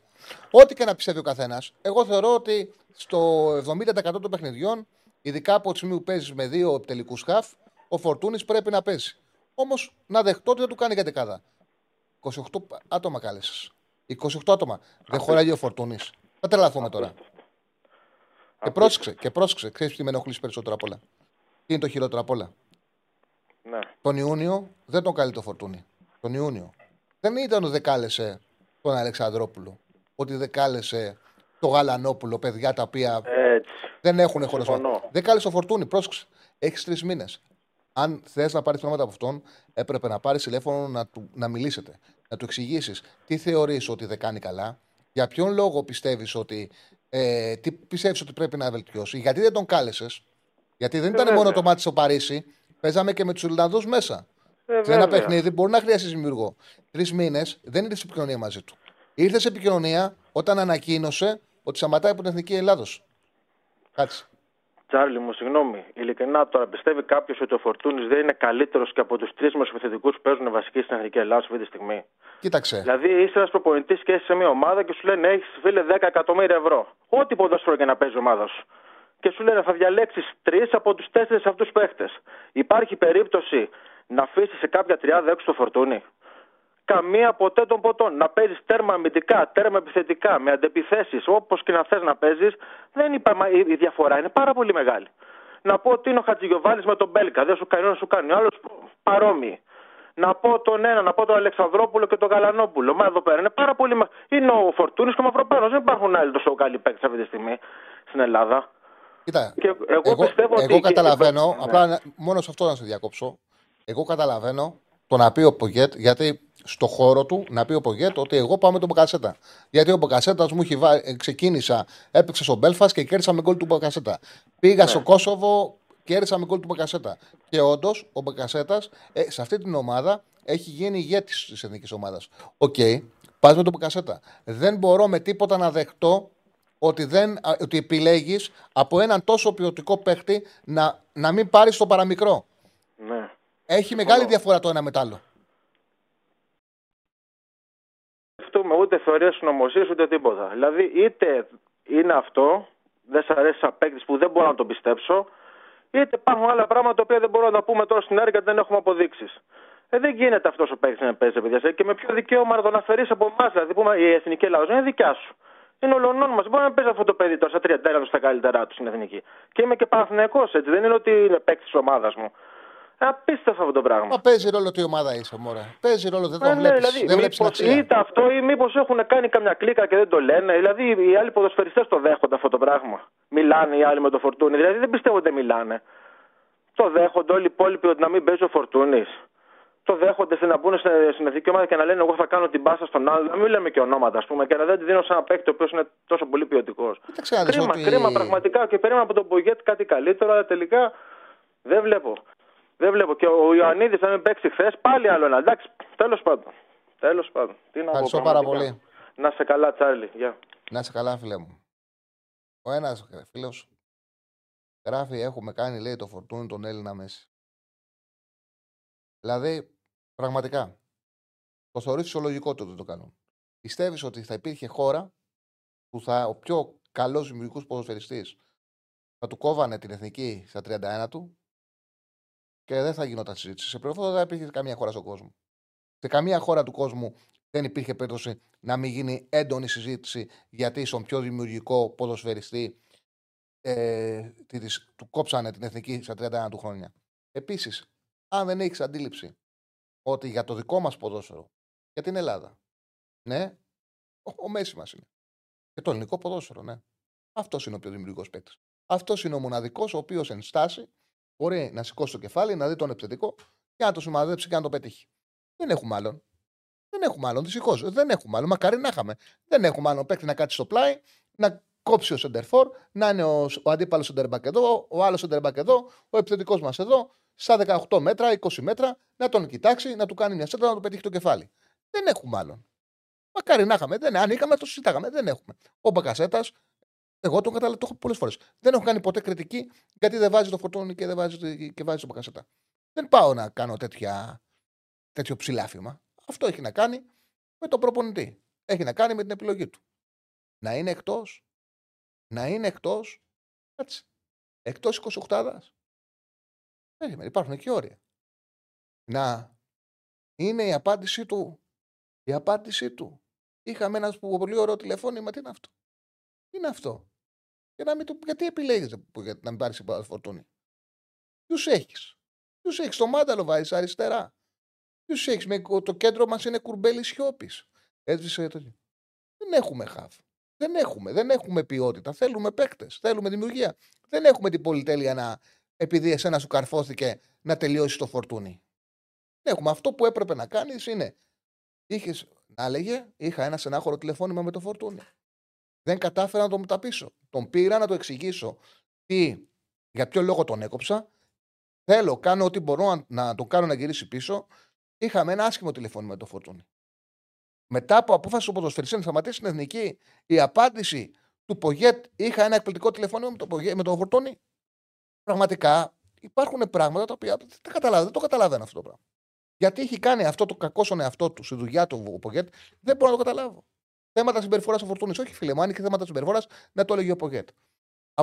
Και γιατί δεν ισχύει ότι υπήρχε θέματα συμπεριφοράς; Γιατί με το Κωνσταντέλια υπήρχε θέμα συμπεριφοράς και φρόντισε ο Πογέτ πάρα πολύ έξυπνα να βρει τρόπο να διαρρέσει. Δεν το είπε ο ίδιος. Δεν χρειάστηκε να το πει. Φρόντισε όμως να βρεθεί τρόπος και διέρευσαν όλα τα προβλήματα, τα παράπονα που είχε από το Κωνσταντέλια ο, ο Πογέτ, διέρευσαν. Τα ξέρουμε πλέον όλα. Ξέρουμε ακριβώς ποιο ήταν τα προβλήματα και για, για ποιο λόγο ο Κωνσταντέλια δεν κλείθηκε. Έχει κάνει ένα, δύο, τρία. Φρόντισε ο Ρουγανό έξυπνο είναι, μαθαίθηκαν. Για το φορτούνι δεν είχε να πει τίποτα. Ξέρω τη δουλειά μου, θα μάθαινα. Δεν υπάρχει τίποτα, κανένας πρόβλημα συμπεριφοράς. Λοιπόν, ανακοινώθηκε λέει το πρόγραμμα ε, του πρώτου γύρου Super League. OK, θα ε, μπορείτε να μπείτε και στο site Super League να τα δείτε. Είπα Γερμανία 36-37, 8 δευτερόλεπτα το τέλος του πρώτου ημιχρόνου. Τι; 8 λεπτά, ψηλά το σκορ, 36-37. Αντέχουν οι Γερμανοί. Πάμε στον επόμενο φίλο. Χαίρετε. Ναι, καλησπέρα. Σαλή, ακούγομαι; Ναι, ναι. Ε, Χρήστος Αγγτής. Λοιπόν, ένα σχόλιο για την εθνική θέλω να κάνω χθε. Ακούω όλους να κράζουν το Μάνταλο, το Ρότα, γενικά όλους αυτούς τους παίκτες ΑΕΚ που παίζουν βασική στην εθνική. Δεν έγινε για την Εμείς ΑΕΚ. Ιταλ... Δεν γίνεται για την ΑΕΚ. Κανένας δεν έκραξε. Α, Ένα λεπτό μόνο. Κανένας δεν έκραξε. Κανένας δεν έκραξε το μάνταλο γιατί είναι παίκτη ΑΕΚ. Ούτε κανένας έκραξε το μάνταλο γιατί φταίει, φταίει ο μάνταλος. Το πρόβλημα ήταν ότι Ναι. έπαιξε, μια, έπαιξε σε μια θέση που δεν μπορούσε να ανταποκριθεί. Ήταν λάθος τους Τους προπονητή. στοχοποιούν- Τους στοχοποιούν πολύ Ήταν όμως και του προπονητή. δημοσιογράφοι και site. Ο Ρότα, Συγκεκριμένα ο, το Ρότα, περισσότερο. ο Ρότα έπαιξε άσχημα, όπως έπαιξε άσχημα ο Σιώπης, όπως έπαιξε άσχημα ο Κουρμπέλης, όπως έπαιξε άσχημα ο Τσιμίκας, όπως έπαιξε ανάσχημα η αμυντή- το, το δίδυμο Στόπερ. Τώρα εσένα σε, σε Εγώ- ενδιαφέρουν αυτοί γιατί δεν Όχι, έπαιξε όχι, Σνάιτ. όχι. Όχι, εννοείται πως όχι. Θα σε- Εγώ θα συμφωνήσω και με αυτούς γιατί και εμείς τους βλέπουμε κάθε εβδομάδα. Εγώ Α. δεν λέω ότι δεν ισχύει αυτό. Τι να πούμε και εμείς δηλαδή που τους βλέπουμε κάθε εβδομάδα και εσείς τους βλέπετε δύο φορές το χρόνο. Το θέμα δεν είναι. Εσύ πιστεύεις αυτό. ότι, Το θέμα το, είναι- εσύ πιστεύεις ότι τους βλέπω δύο φορές το χρόνο; Όχι, εννοεί στην εθνική ότι παίζουν Α, α. δύο-τρεις φορές το χρόνο, όχι συγκεκριμένα εσύ. Οκ. Το θέμα ποιο είναι; Το θέμα είναι ότι γενικά όλη η εικόνα της εθνικής ήταν άσχημη. Έτσι, από όπου και να ξεκινήσεις. Ήταν άσχημη εικόνα. Δεν μπορούμε να στοχοποιήσουμε, να στοχοποιήσουμε συγκεκριμένους παίχτε Όχι βέβαια. για αυτό που έγινε. Σωστά. Σωστά. Μα πιστεύω ότι περισσότερο η κριτική γίνεται σε επιλογές του Πογέτ. Έτσι, εγώ, εγώ έτσι έχω καταλάβει. Δεν ξέρω αν είναι, εσύ το βλέπεις Δηλαδή, διαφορετικά. Ε, Το θέμα, το θέμα ποιο είναι; Ε, ο Ρότα να μην έπαιζε. Βασικός είναι ο Μπάλντογκ. Έτσι. Δεν είναι ο Ρότα βασικός. Ναι. Έτυχε να είναι χθες ο Ρότα λόγω του τραυματισμού του Μπάλντογκ. Λοιπόν, θα συμφωνήσω στη, στις, ε, ότι δεν έχει καλή φορτούνη. Μεγάλο πλήγμα. 100%. Για Βαγιανίδη είναι τραυματία, το, παι- τραυματία στο παιδάκι. Έτσι και δεν θα αργότανε. Όχι όμως, ε, όταν έκανε τις κλήσεις. Όταν έκανε τις κλήσεις δεν ήταν ήταν, τραυματίας. δεν, δεν ήταν Ναι. τραυματίας και δεν τον κάλεσε. Δηλαδή Ναι, ναι, ναι. Ε, δεν προσπάθησε να πάρει τίποτα από τα προκριματικά. Μεγάλο λάθος. Ναι, ναι, μεγάλο λάθος. Και ο Κωνσταντέλιας θα έπρεπε να ήταν στην εθνική, αλλά μην ρίχνουμε το βάρος εκεί. Ότι σε περίπτωση που ήταν αυτοί οι συγκεκριμένοι παίχτε, η εθνική χθε θα κέρδιζε. Δεν, δεν είναι. Δεν είναι- Πρέπει λίγο να κρίνουμε και αυτούς που παίζουν ε, και όχι τι θα γινόταν αν. Γιατί πάντα αυτοί που δεν παίζουν είναι οι καλύτεροι. Έτσι. Δηλαδή, Ναι, μωρέ, βλέπουμε αλλά και η- πιο παλιά την εθνική που είχε μέσα όλες, τις- τα, όλα τα μεγάλα ονόματα. Φίλε μου, Είχαν Αεξή, από θύμισε, Σαράνες, θύμισε, θύμισε μου το Φίλιππος. όνομά σου. Χρήστος. Ε, Χρήστο. ε, ε, Έχουμε ξαναμιλήσουμε. Ναι, ναι, Χρυσό μου, ναι, Χρυσό μου. Συγγνώμη. Χριστό, ξέρεις τι γίνεται. Εδώ η κριτική. Πολλοί λένε μετά τα παιχνίδια κριτική. Δεν έγινε μετά τα παιχνίδια. Εδώ η κριτική έγινε από τότε που βγήκαν οι κλήσεις. Ε, εγώ χτες, για παράδειγμα, όταν είδα την 11 λέω ότι μπορεί να βγει το μάνταλο αριστερά. Δεν μπορεί να βγει. Είναι λάθος. Είναι λάθος. Το συζητάμε. Δηλαδή δεν υπάρχει μια κριτική μετά το παιχνίδι. Βλέπαμε ότι Ναι, αυτό που όλοι- κάνει οδηγεί είναι λάθος. Βλέπαμε ότι βάζει πίεση στη δουλειά του, ότι χαλάει την Α. ψυχολογία των παιχτών. Το θέμα όμως ότι είναι αυτή η κριτική ξεκίνησε, ώστε ότι άμα η εθνική αποτύχει σε αυτόν τον αγώνα που απέτυχε, να έχουμε ένα άλοθη και μια δικαιολογία ότι φταίει αυτό. Αν η εθνική τη κέρδιζε, ποια θα ήταν τα σχόλια σήμερα, πιστεύεις, του τύπου, των δημοσιογράφων, των οπαδών, ε, όλα. Ποια θα ήταν, άμα κέρδιζε αυτή η εθνική, κέρδιζε 0-1. Τι θα γινόταν σήμερα; Θα δικαιώναμε τον Πογέτ. Θα βγαίναμε και θα λέγαμε Ε, ότι να- ο Πογέτ είναι ο καλύτερο. Να σου κάνω μια ερώτηση. Να σου κάνω μια ερώτηση. Ναι, όσοι θες. Πρόσεχε. πρόσεχε. Με την εικόνα που είδες, υπήρχε η δυνατότητα να κερδίσουμε και να κάνουμε αυτή τη συζήτηση και να περιμένεις να σου έρθει σοβαρή απάντηση; Υπάρχουν, αλλά λέω- υπάρχουν, άκουσε με, υπάρχουν επιλογές που δημιουργούν μια πραγματικότητα. Αυτές οι επιλογές είχαν ξεκάθαρη εικόνα και δημιούργησαν συγκεκριμένη πραγματικότητα. Ασφαλώς ασφαλώς και το ρόσερ και οι δυνατότητές μας είναι περιορισμένες. Όμως οι αποφάσεις του Πογέτ δεν έδωσαν κανένα δικαίωμα στην ομάδα μας να είναι ανταγωνιστική. Οπότε αυτό το ερώτημα καταρρύπτεται, που έκανες καταρρύπτεται από την πραγματικότητα. Ωραία. Στη Γαλλία που πέσανε πάνω κάτω οι ίδιοι παίχτε, γιατί βγαίναμε παίζανε. όλοι και αποθεώναμε την ομάδα; Δεν παίζανε πάνω κάτω οι ίδιοι παίκτες. Δεν παίζανε. Ήταν καλύτερο το κλίμα, ήταν πιο διαβασμένη η εθνική μας ομάδα. Το κλίμα, πότε να, προ- να, το κλίμα πότε να προλάβει να χαλάσει; Χάλασε. Δύο μήνες. Το κλίμα χάλασε από τη στιγμή που ο Φορτούνης ε, από τη στιγμή που ο Φορτούνης, ε, ανακοίνωσε την αποχώρηση του στην εθνική, από τη στιγμή που δεν κάλεσε ούτε το Κωνσταντέγια, ε, από τη στιγμή που όλες οι ομάδες ξαφνικά ήταν σε κάγκελα για τις επιλογές του Πογέτ και ε, επίσης έπαιξε πάρα πολύ μεγάλο ρόλο, πολύ μεγάλο ρόλο, το ότι ο Μαυροπάνος δεν ήταν διαθέσιμος, γιατί χάλασε το δίδυμό μας. ναι. Ο Μπάλτοξ αδεξιά έπαθε θλάση μια μέρα πριν το παιχνίδι και η απόφασή του να βάλει στον πιο επικίνδυνο αντίπαλο παίχτη στον, Ντά- επιθετικά, στον Ντάφριντ, να βάλει τον Μάνταλο. Ε, όλα αυτά δημιούργησαν τη συνθήκη που μας έκανε στο 35 να τρώμε τρία. Εντάξει, εγώ δεν πιστεύω ότι σε περίπτωση που είχαμε τις απουσίες που είπαν ότι χθες η εθνική θα πήγαινε καλύτερα, ίσως να βοήθαγε λίγο στο μεσοπαιδευτικό κομμάτι, αλλά πίσω τα ίδια θα ήταν. Δηλαδή δεν μπορούμε να δείχνουμε ότι τραυματι... ο ένας τραυματίστηκε. Έτσι, ο. Ο Ναι, Μπάλτο παιδί μου. τραυματίστηκε. Σου Ο είπα, σου, Μαυροπάνος, είπα τι, ε, έλ- λόγω τι α- κόκκινης. σου είπα τι άλλαξε Δεν τους μπορείς τρει- σου είπα τι άλλαξε τους τρεις μήνες και η εικόνα μας σε σχέση με το μάτσο Παρίσι ήταν πάρα πολύ διαφορετική. Και ψυχολογικά και αγωνιστικά.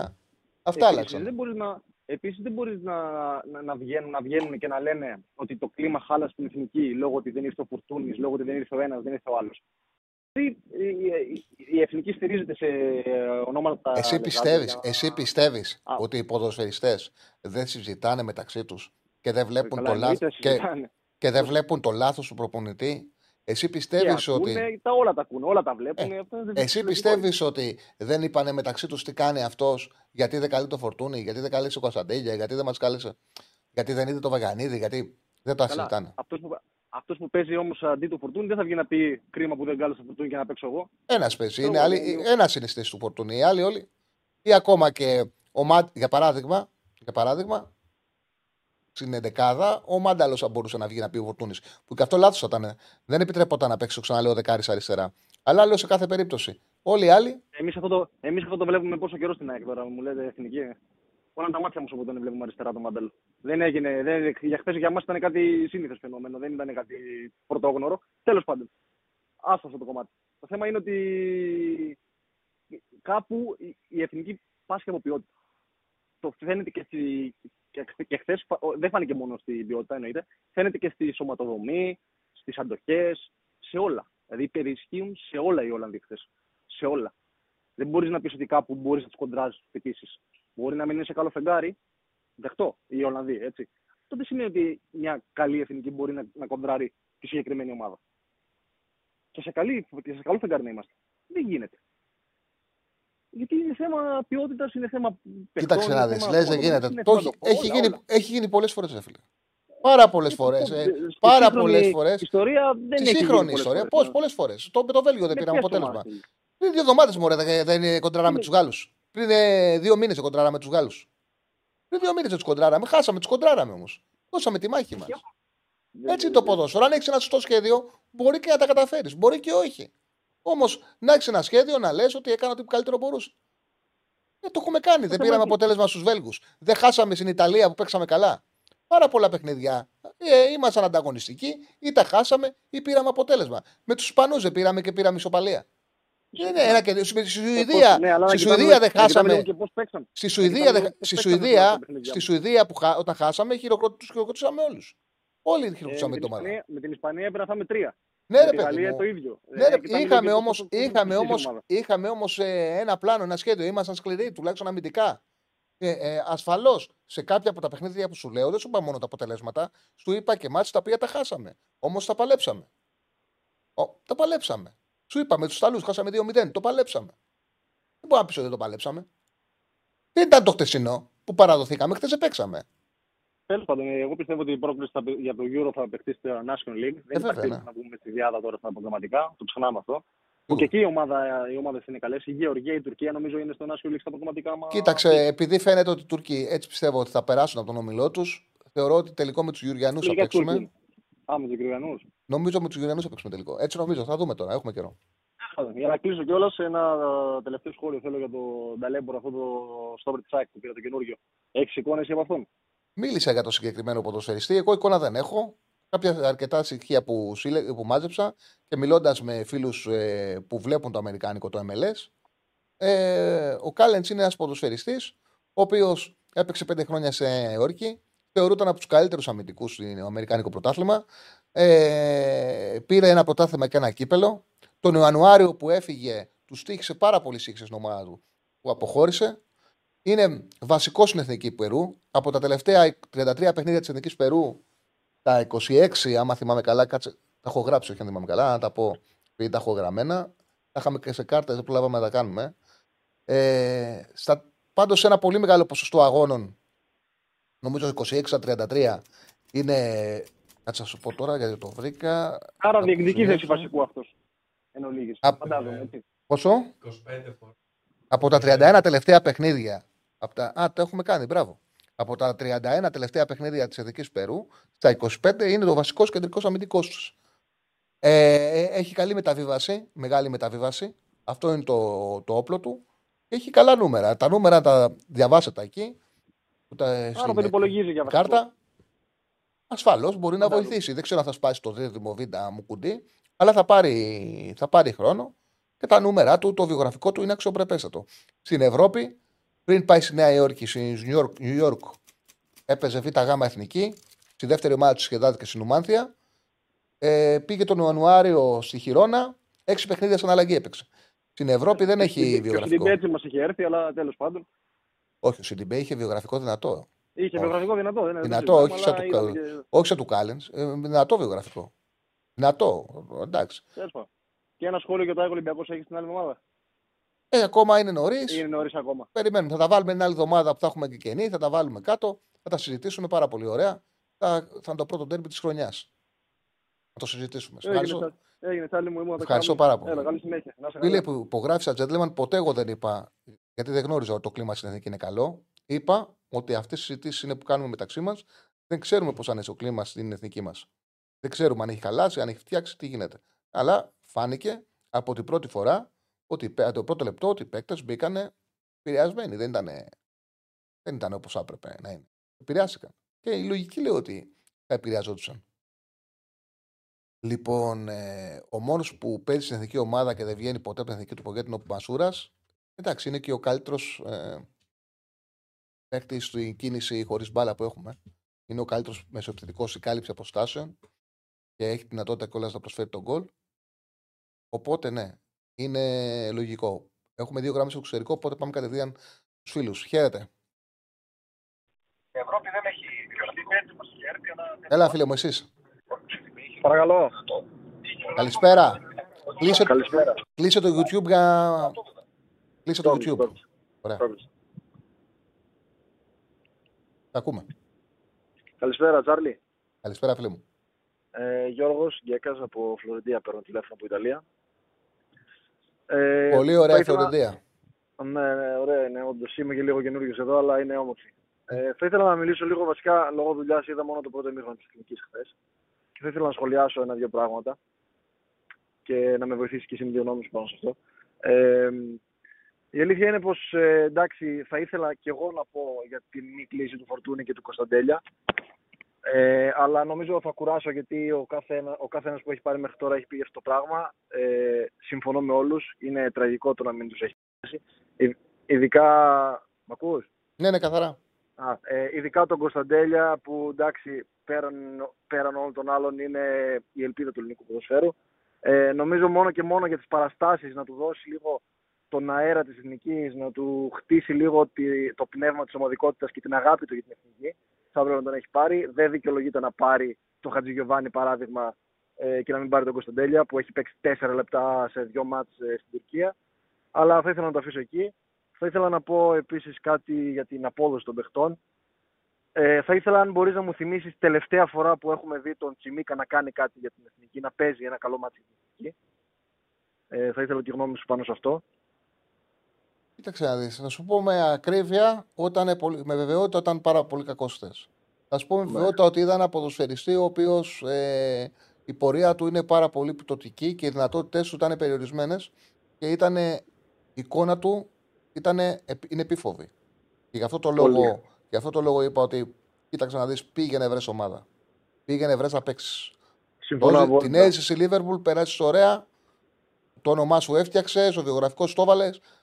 Πήγαινε να παίξει γιατί πως... ακόμα μπορείς να παίξεις υψηλό επίπεδο. Αν κάνεις άλλα δύο χρόνια στη Λίβερπουλ στον πάγκο, θα είσαι να στην Ελλάδα. Νομίζω κάνει τεράστιο λάθος και πολύ μεγάλο κακό στην καριέρα του Τσιμίκας. Ε, Όντως, όπως είπες και εσύ, πήγες εκεί πέρα, έζησες στο όνειρο της Premier League. Εντάξει, είναι ένα πράγμα που ε, πολλοί κόσμοι θα δίνει τα πάντα για να δει. Πρόσεξε, πρόσεξε ο Βλαχοδήμος. Αλλά... Ο Βλαχοδήμος, χίλια συγγνώμη που σε διακόπτω. Ο Βλαχοδήμος είχε πρόταση από το United. Επέλεξε ναι, να ναι. πάει να παίξει. Επέλεξε να πάει να παίξει. Ε, εγώ δεν θα έλεγα για σου Βλαχοδήμο κακός να πάει, να, να πάει στη United να γίνει δεύτερος. Θα πας. Ναι, Αν ναι. όμως πας για πέντε χρόνια στη United να είσαι δεύτερος, ο Βλαχοδήμος η καριέρα του θα πέσει. Δεν μπορεί να είσαι ναι. σε μια θέση που παίζει ένας να επιλέξεις να είσαι και ο, ο, ο βασικός δεν βγαίνει σχεδόν ποτέ ή βγαίνει όταν δεν μπορεί άλλο να επιλέξεις να πας για δεύτερος μόνιμα. Ε, κάτσε ένα χρόνο, κάτσε ένα μισή, γιατί ακόμα μπορείς να παίξεις Premier League. Δεν του πάμε να φύγει να, να πάει να, να γυρίσει να παίξει στον, ε, στην Ελλάδα. Μείνε στην Premier League. Μείνε, πήγαινε ε, κάπου θα παίξεις. Πήγαινε στην Νότιχαμ. Πήγαινε. Θα μπορούσες. Σαυθα... Πήγαινε selfie. Πήγαινε κάπου να παίξεις. Θα, θα μπορούσε σε πολλές μικρομεσαίες ομάδες Ε, βέβαια. τη Premier League να είναι βασικός. κάνει πολύ κακό στην καριέρα του. Νομίζω ο Βλαχοδήμος και ο Μαυροπάνος έχουν κάνει εξαιρετικές ε, ε, επιλογές στην καριέρα τους και έχτισαν την καριέρα, την καριέρα τους πολύ σωστά γιατί έδωσαν χρόνο στον εαυτό τους να φτάσουν σε αυτό το επίπεδο που πρέπει και μετά να πάνε σε μια τέτοια ομάδα. Σε αντίθεση με τον Τζιμίκα που νομίζω πήγε νωρίς. Εντάξει, δεν λες όχι στη Λίβερπουλ, αλλά πλέον λες όχι στη Λίβερπουλ και νομίζω πρέπει να φύγει γιατί δεν δίνει τίποτα ούτε στον εαυτό του και προπαντός δεν δίνει τίποτα στην εθνική. Νομίζω εχθές ο Ντάμφρις και ο Τσάβης Σίμον τον έκαναν άλογο τον άνθρωπο, δεν τους έβλεπε καν. Ε, Προφανώς δεν είχε και τη βοήθεια του Μάντελου, ο οποίος ο άνθρωπος δεν μπορεί να παίξει αριστερό χαφ. Μπορεί να παίξει αριστερό οχτάρι, αλλά δεν μπορεί να παίξει αριστερό εξτρέμο Μάνταλος, γιατί πρώτον δεν μπορεί να βοηθήσει την άμυνα και δεύτερον ε, είναι περιορισμένων δυνα, δυνα, δυνατοτήτων συγγνώμη, σε αυτή τη θέση. Ε, νομίζω ο Πογέτε έπρεπε να αλλάξει κιόλας σε κάποια φάση του παιχνιδιού τον, ε, τα δύο μας εξτρέμ να βάλει από την άλλη μεριά τον Μασούρα, γιατί ο Μασούρας είναι πιο καλός στα αμυντικά του καθήκοντα και θα μπορούσε να βοηθήσει τον Τσιμίκα που τον έκαναν πραγματικά άλογο. Ο Τσιμίκα, Ε, επειδή λέει ένας φίλος, συγγνώμη που σε διακόπτω, το έλεγα, θα το ξεχάσω γιατί καμιά φορά πρέπει να λέω. Λέει ένας φίλος, ο Τσιμίκα έχει παίξει πολύ περισσότερα λεπτά αθλητικά από το Μπουχαλάκι, ε, από 4-5 ονόματα έβαλε. Γι' αυτό συζητήσαμε. Δεν έπρεπε να κληθούν. Για το Τσιμίκα δεν λέμε να μην, κληθεί, ο Τσι- να μην καλεί το Τσιμίκα. Για το Όχι, Τσιμίκα λέμε ότι πρέπει να βοηθήσει η καριέρα του να πάει κάπου και να παίξει. Επίσης, να ξέρεις ότι ο Τσιμίκα πέρσι έπαιξε 769 λεπτά σε Premier League. Και έπαιξε και 341 λεπτά στο Champions League- Champions League. Έπαιξε περίπου ένα χιλιά, ε, χίλια λεπτά. Χίλια λεπτά, για να καταλάβεις, είναι περίπου 11, 11, 14, 15, τόσο. 11 παιχνίδια, 11-90 Ε, λεπτά. 11 παιχνίδια, ναι. Να το πούμε, να τα βάλουμε στο 70 λεπτό, είναι 14 παιχνίδια. Έπαιξε Και ελάχιστα. δεν είναι, δεν είναι παιχνίδι, είναι άλλο να παίξεις 11 παιχνίδια και είναι άλλο να παίξεις ε, να παίξεις 22, μισά, 22 ημίχρονα, ας πούμε. Ε, είναι βέβαια. διαφορετικό. Είναι διαφορετικό για το ρυθμό του ποδοσφαιριστή. Όποιος έχει, πο- όχι- όποιος έχει παίξει ποδόσφαιρο, καταλαβαίνει πως ο ρυθμός είναι το παν ε, για έναν ποδοσφαιριστή. Ε, νομίζω θα ήταν καλύτερη επιλογή και ο Γιανούλης μπορεί να είναι λίγο. Δεν θέλω να πω χειρότερος παίχτης, αλλά λίγο κατώτερο, σε κατώτερο επίπεδο από τον Τσιμίκα σε γενικό πλαίσιο. Αλλά με το ρυθμό που έχει θα ήταν σίγουρα καλύτερος. Επίσης θα ήθελα να πω κάτι για το Σιώπη. Ε, δεν έχω κάτι με το παιδί προφανώς. Όσοι είναι στην εθνική ομάδα πρέπει να τους αγαπάμε και τους στηρίζουμε. Αλλά ο Σιώπης δεν ήταν για το χθεσινό επίπεδο, δεν έπρεπε να παίξει. Ήταν σαν να μην υπήρχε. Δηλαδή η κεντρική μέση, της, ε, η κεντρική μέση και επιθετική της Ολλανδίας ήταν σαν να παίρνουν ένα παιδάκι και Φίλε τον μου, έβλεπαν ξέρεις τι καν. Δεν γίνεται. μπορούσε να τους φτάσει. Ξέρεις τι γίνεται. Η εικόνα του πράγματι είναι αυτή που περιγράφεις. Και του Ήταν Σιώπη απίστευτο. και του Σιώπη και του Κουρμπέλη. Αυτή είναι η Έτσι. πραγματικότητα. Όμως εκεί ποιο να βάλει; Δεν είχε. Να, να σου πω, θα προτιμούσα, εγώ, εντάξει, προφανώς δεν είμαι προπονητής, κάτι ξέρω προπονητής, αλλά εγώ προσωπικά θα προτιμούσα να βάλει εξάρι τον Κουρμπέλη, όχι γιατί είναι πολύ καλύτερο στο Σιώπη, αλλά γιατί έχει περα- περισσότερο εκτόπισμα από το Σιώπη και θα μπορούσε να κρατήσει λίγο την μπάλα καλύτερα και να πάρει, να κερδίσει κάποιες μονομαχίες και να βάλει το μάνταλο στο χτάρι ε, στη θέση του Κουρμπέλη. Προφανώς και δεν μαρκάρει, αλλά τουλάχιστον με ένα καλό τακτικό πλάνο θα μπορούσε να τον έχει λίγο πιο πίσω και να έχει καλέσει το Φορτούνι ή τον Κωνσταντέλια στην εθνική και να βάλει στη θέση του μάνταλο έναν από τους δύο. Αλλά ακόμα, Εγώ αυτό- ακόμα και αυτό, αυτό που πιστεύω θα περιγράφει, πρέπει να είναι. ακόμα και αυτό που περιγράφεις, τις, ε, τα κάθετα τρεξίματα του De Jong, τις Ναι, συζήσεις, τις συζήσεις του Σίμονς, αυτά που έκανε ο Χάκπο δεν μπορούσαν να τα πάρουν οι συγκεκριμένοι. Δηλαδή δεν Εντάξει, υπάρχει, είναι άλλο το επίπεδο. ναι, είναι άλλο το επίπεδο. δεν υπάρχει μια λύση να πούμε, ρε παιδί μου, αυτό έπρεπε να κάνεις. Είναι όλα συζητήσεις μεταξύ μας κουβέντες, οκ. Γι' αυτό το Συμφωνώ, λέω αλλά εγώ. η, Γι' αυτό η το λέω. εικόνα του Εμένα Σιώπη χθες ήταν αποκαρδιωτική. δεν διαφωνώ, νομίζω. δεν διαφωνώ. Εντάξει, δεν το περίμενε και. Ήταν λες και έπαιζε, ήταν λες και έπαιζε σε, άλλο, σε τρία, τρία επίπεδα χαμηλότερα. Και του δηλαδή. Κουρμπέλη όμως έτσι ήταν. Σε Ναι, ψηλά ναι, μετρά συμφωνώ. εκτέθηκε. Και του Μάνταλου Συμφωνώ, έτσι ήταν. Και του Ρότα, γιατί ο Ρότα δεν εκτέθηκε.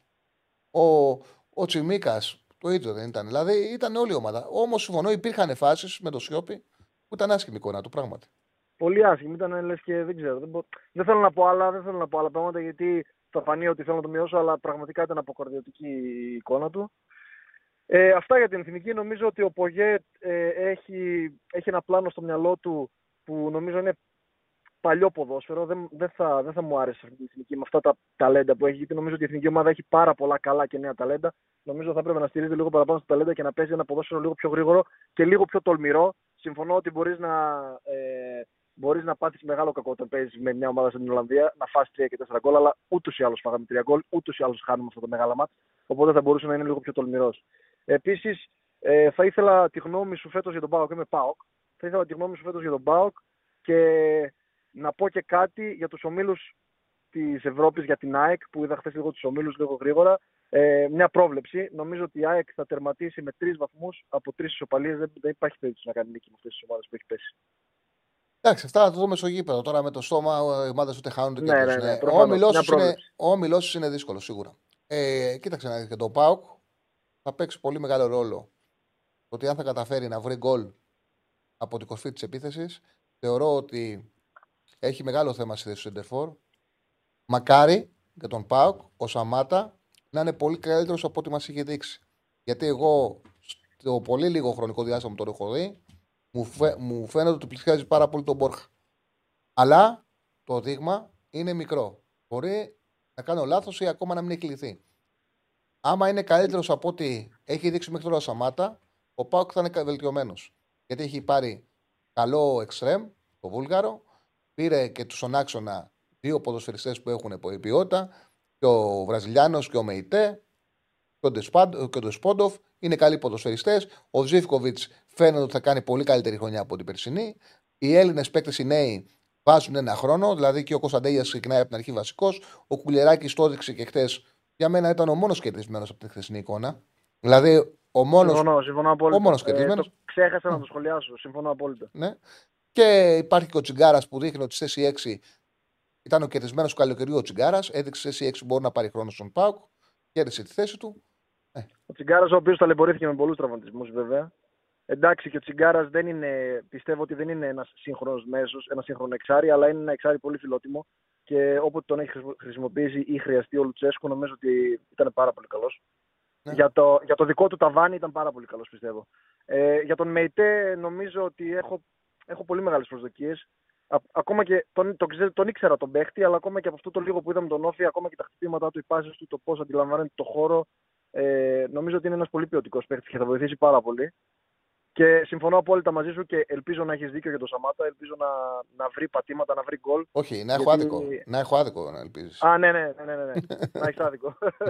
ε, ελπίζω να βρει πατήματα, να βρει γκολ και να μας δώσει αυτό που δεν είχαμε πέρυσι με τον Ολιβέρα. Ευχαριστώ πάρα πολύ, φίλο μου. Εγώ ευχαριστώ πάρα πολύ. Να είσαι καλά, Τσαρλί. Να είσαι καλά, να είσαι καλά. Ρέτσος Σιμίκας, Μάνταλος χειρότερη. Α, έχουμε και άλλον φίλο στη γραμμή, έτσι, ναι. Πού είμαστε. Ωραία, πάμε στον επόμενο. Χαίρετε. Χαίρετε. Ναι, ναι, γεια σας. Χαίρετε. Χαίρετε, σ' ακούω. Με ακούτε; Καθαρά. Ωραία. Ναι, καλησπέρα. Σας ακούω καθαρά, ξεκινήστε. Στον αέρα είστε, ξεκινήστε. Ωραία, ωραία. Αρχικά περί Φορτούνη να μην το κουβεντιάσουμε, το έχουμε κουβεντιάσει όλοι. Δεν χρειάζεται να το κουβεντιάζουμε. Ωραία, ωραία. Πείτε τα, μην, διακόπτε, μην σταματάτε. Είστε στον Ωραία, αέρα, ωραία. σα ακούμε καθαρά. Ωραία, τέλεια. Εγώ μοιραία κάνω μια σύγκριση με παλαιότερες εθνικές ομάδες. Ίσως να μην έχει παρατηρήσει κάποιος ότι παλαιότερα η εθνική ομάδα του 4 είναι... είχε όλους τους παίχτες στο ελληνικό πρωτάθλημα. Νικοπολίδης, Τσιάρτας, ε, νομίζω όχι ο Φυσής είχε φύγει. Καραγκούνης, Κατσουράνης, όλοι αυτοί ήταν στο ελληνικό πρωτάθλημα. Πλέον είναι όλοι σε εξωτερικό. Πώς να υπήρχε πλέον, ε, πώς να το πω, να, να έχουν μια χημεία οι παίχτες. Όταν παίζουν πέντε στην Ολλανδία, πέντε στην Αγγλία, τρεις στην Ελλάδα, 7 στην Πολωνία. Ε, αυτό είναι μια δυσκολία του σύγχρονου ποδοσφαίρου. Το αντιμετωπίζουν οι περισσότερες εθνικές ομάδες. Είναι θέμα ομοιογένειας, όπως γράφει και ο φίλος. Όμως εντάξει, είναι μια πραγματικότητα την οποία ουσιαστικά προσπαθείς να τη λύσεις κάνοντας ο προπονητής την προσπάθειά του να φτιάξει η ομάδα. Έτσι γίνεται και σε άλλες βέβαια ομάδες. Μην πιστεύεις ότι και οι περισσότεροι από την εθνική Ολλανδίας σε, στο εξωτερικό παίζουν. Δεν παίζουν στην Ολλανδία οι περισσότεροι παίκτες. Αυτό συμβαίνει παντού, όχι μόνο στην Ελλάδα. Σίγουρα έχει υποβαθμιστεί όμως πολύ το ελληνικό πρωτάθλημα. Οι παίχτε δεν έχουν ε, σχέση, σε... δεν ξέρουν πώς παίζουν ένα με τον άλλον. Κοιτάμε να βάλουμε τους παίχτε που μας βολεύουν, από, τους, από τον τέλος πάντων που μας βολεύει, και μένουν πραγματικά ταλέντα έξω. Ε, ωραία. Είναι Κάτι άλλο; πρόβλημα. Ε, είναι ένα από τα προβλήματα. Ο Πογέτ, εγώ, προ- εγώ προσωπικά, σαν Έλληνας φίλαθλος, πέραν του Ολυμπιακού, γιατί κάποιος έγραψε πριν ότι το 4 δεν ήταν του Ολυμπιακού.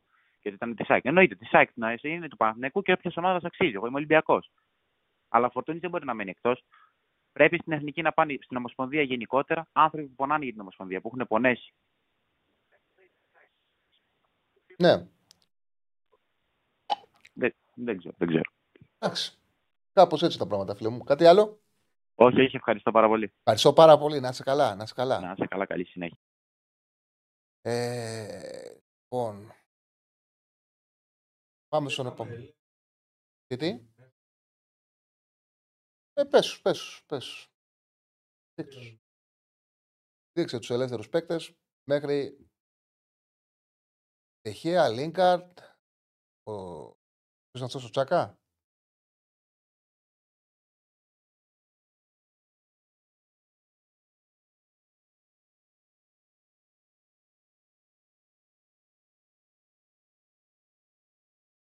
ο Ελγκάζη που ο Εξρέμ που πολύ καιρό, πολύ καιρό τους, ε, τους συζητιέται για πάρα πολλές φορές σε εθνικές ομάδες αλλά νομίζω ξέρω, το Αζάρ θα το κόψει εντάξει άσο. θα το κόψει εγώ πιστεύω ότι ποια ομάδα ψάξεις τώρα για μεταγραφή; Ε... Α, δεν κοιτάει, δεν κοιτάει ο Παναγιώτης. Δεν νομίζω ότι ο Γιωβάνοβης θα πάρει αυτή τη λύση.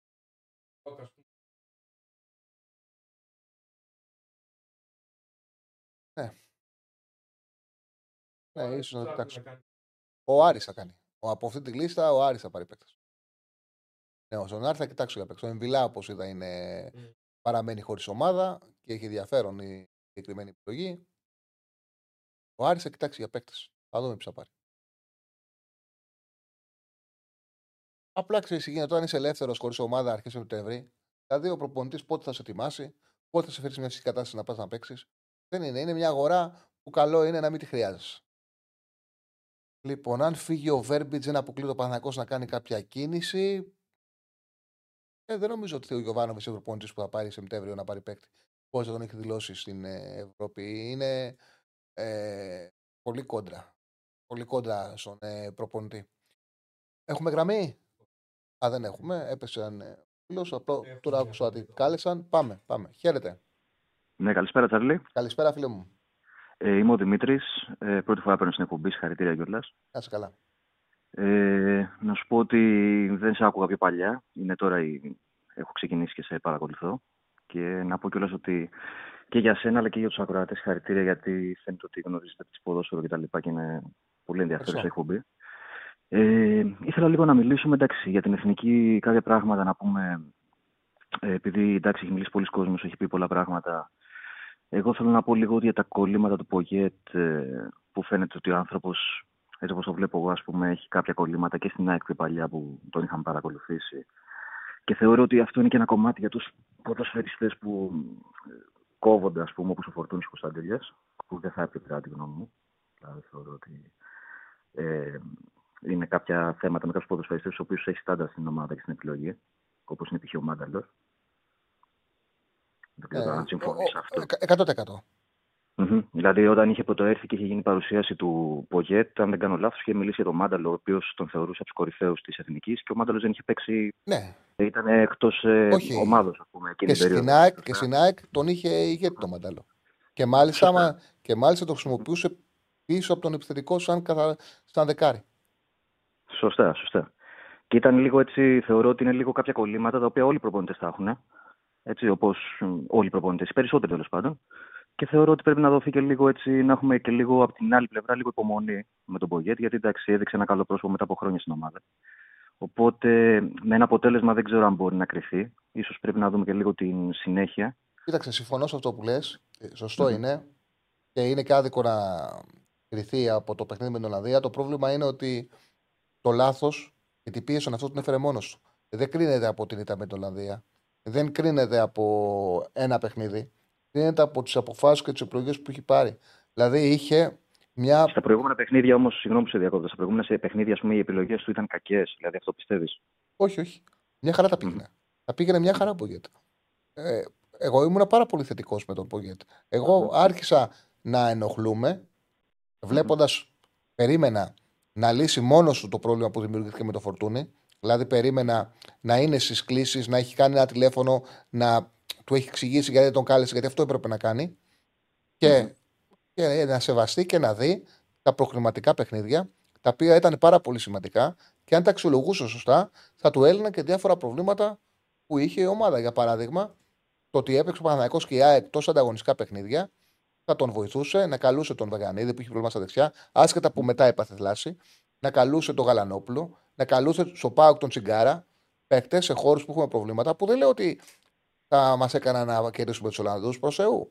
Αλλά θα Βέβαια, έδει. δεν είναι και οι πρώτοι επιλογές του, σωστά. Δηλαδή, ήθελα να πω ότι ο Γαλανόπουλος, ας πούμε, ο Τσιγκάρας. Ναι, αλλά κάποια προβλήματα σε χώρους που έχουμε χώρους. Δηλαδή, ήθελα από τον προπονητή, τον Πογέτ, να μου δείξει ότι ρε παιδί μου προσπαθεί να λύσει προβλήματα τα οποία έχουμε. Δεν το έκανε. Αλλά το ακραίο ήταν, για μένα αυτό ήταν το ακραίο, με το φορτούνι και μετά που ακολούθησε και το Κωνσταντέγια. Δηλαδή, άνοιξε πάρα πολύ την κουβέντα γύρω από τις επιλογές του. Πάρα πολύ την Αυτό- άνοιξε η κουβέντα. Είχε υπάρχει μια πληροφορία, το εντάξει δεν ξέρω κατά πόσο είναι φήμη, είναι ρεπορτάζ για, τε- για το Κωνσταντέλια, ότι κόπηκε ας πούμε λόγω του ότι δεν ήταν συνεπής σε κάποιες ώρες που Το πήγαινε, έχω ας πει πούμε. πολλές φορές στην εκπομπή. Το έχω πει όλη τη εβδομάδα, το λέω. Ναι. Αυτό είναι σωστό σαν προπονητής. Δηλαδή το να θες να περάσει ένα μήνυμα με αυτόν τον τρόπο ή να κόβεις κάποιον. Κοίταξε να δεις. Πώς το βλέπεις. Κοίταξε να δεις. Αυτό δείχνει κιόλας ότι με το Φορτούνι δεν υπήρχε κανένα πρόβλημα ε, πειθαρχικό, γιατί ο ίδιος ο Πογέτ φρόντισε να βγει επικοινωνιακά όλη αυτή η ιστορία με τον Κωνσταντέλια. Δηλαδή με τον παίκτη που είχε πρόβλημα και δεν τον έβαλε για αυτό το λόγο, για πειθαρχικούς λόγους, φρόντισε με τον τρόπο που λειτουργήσε να βγει προς τα έξω.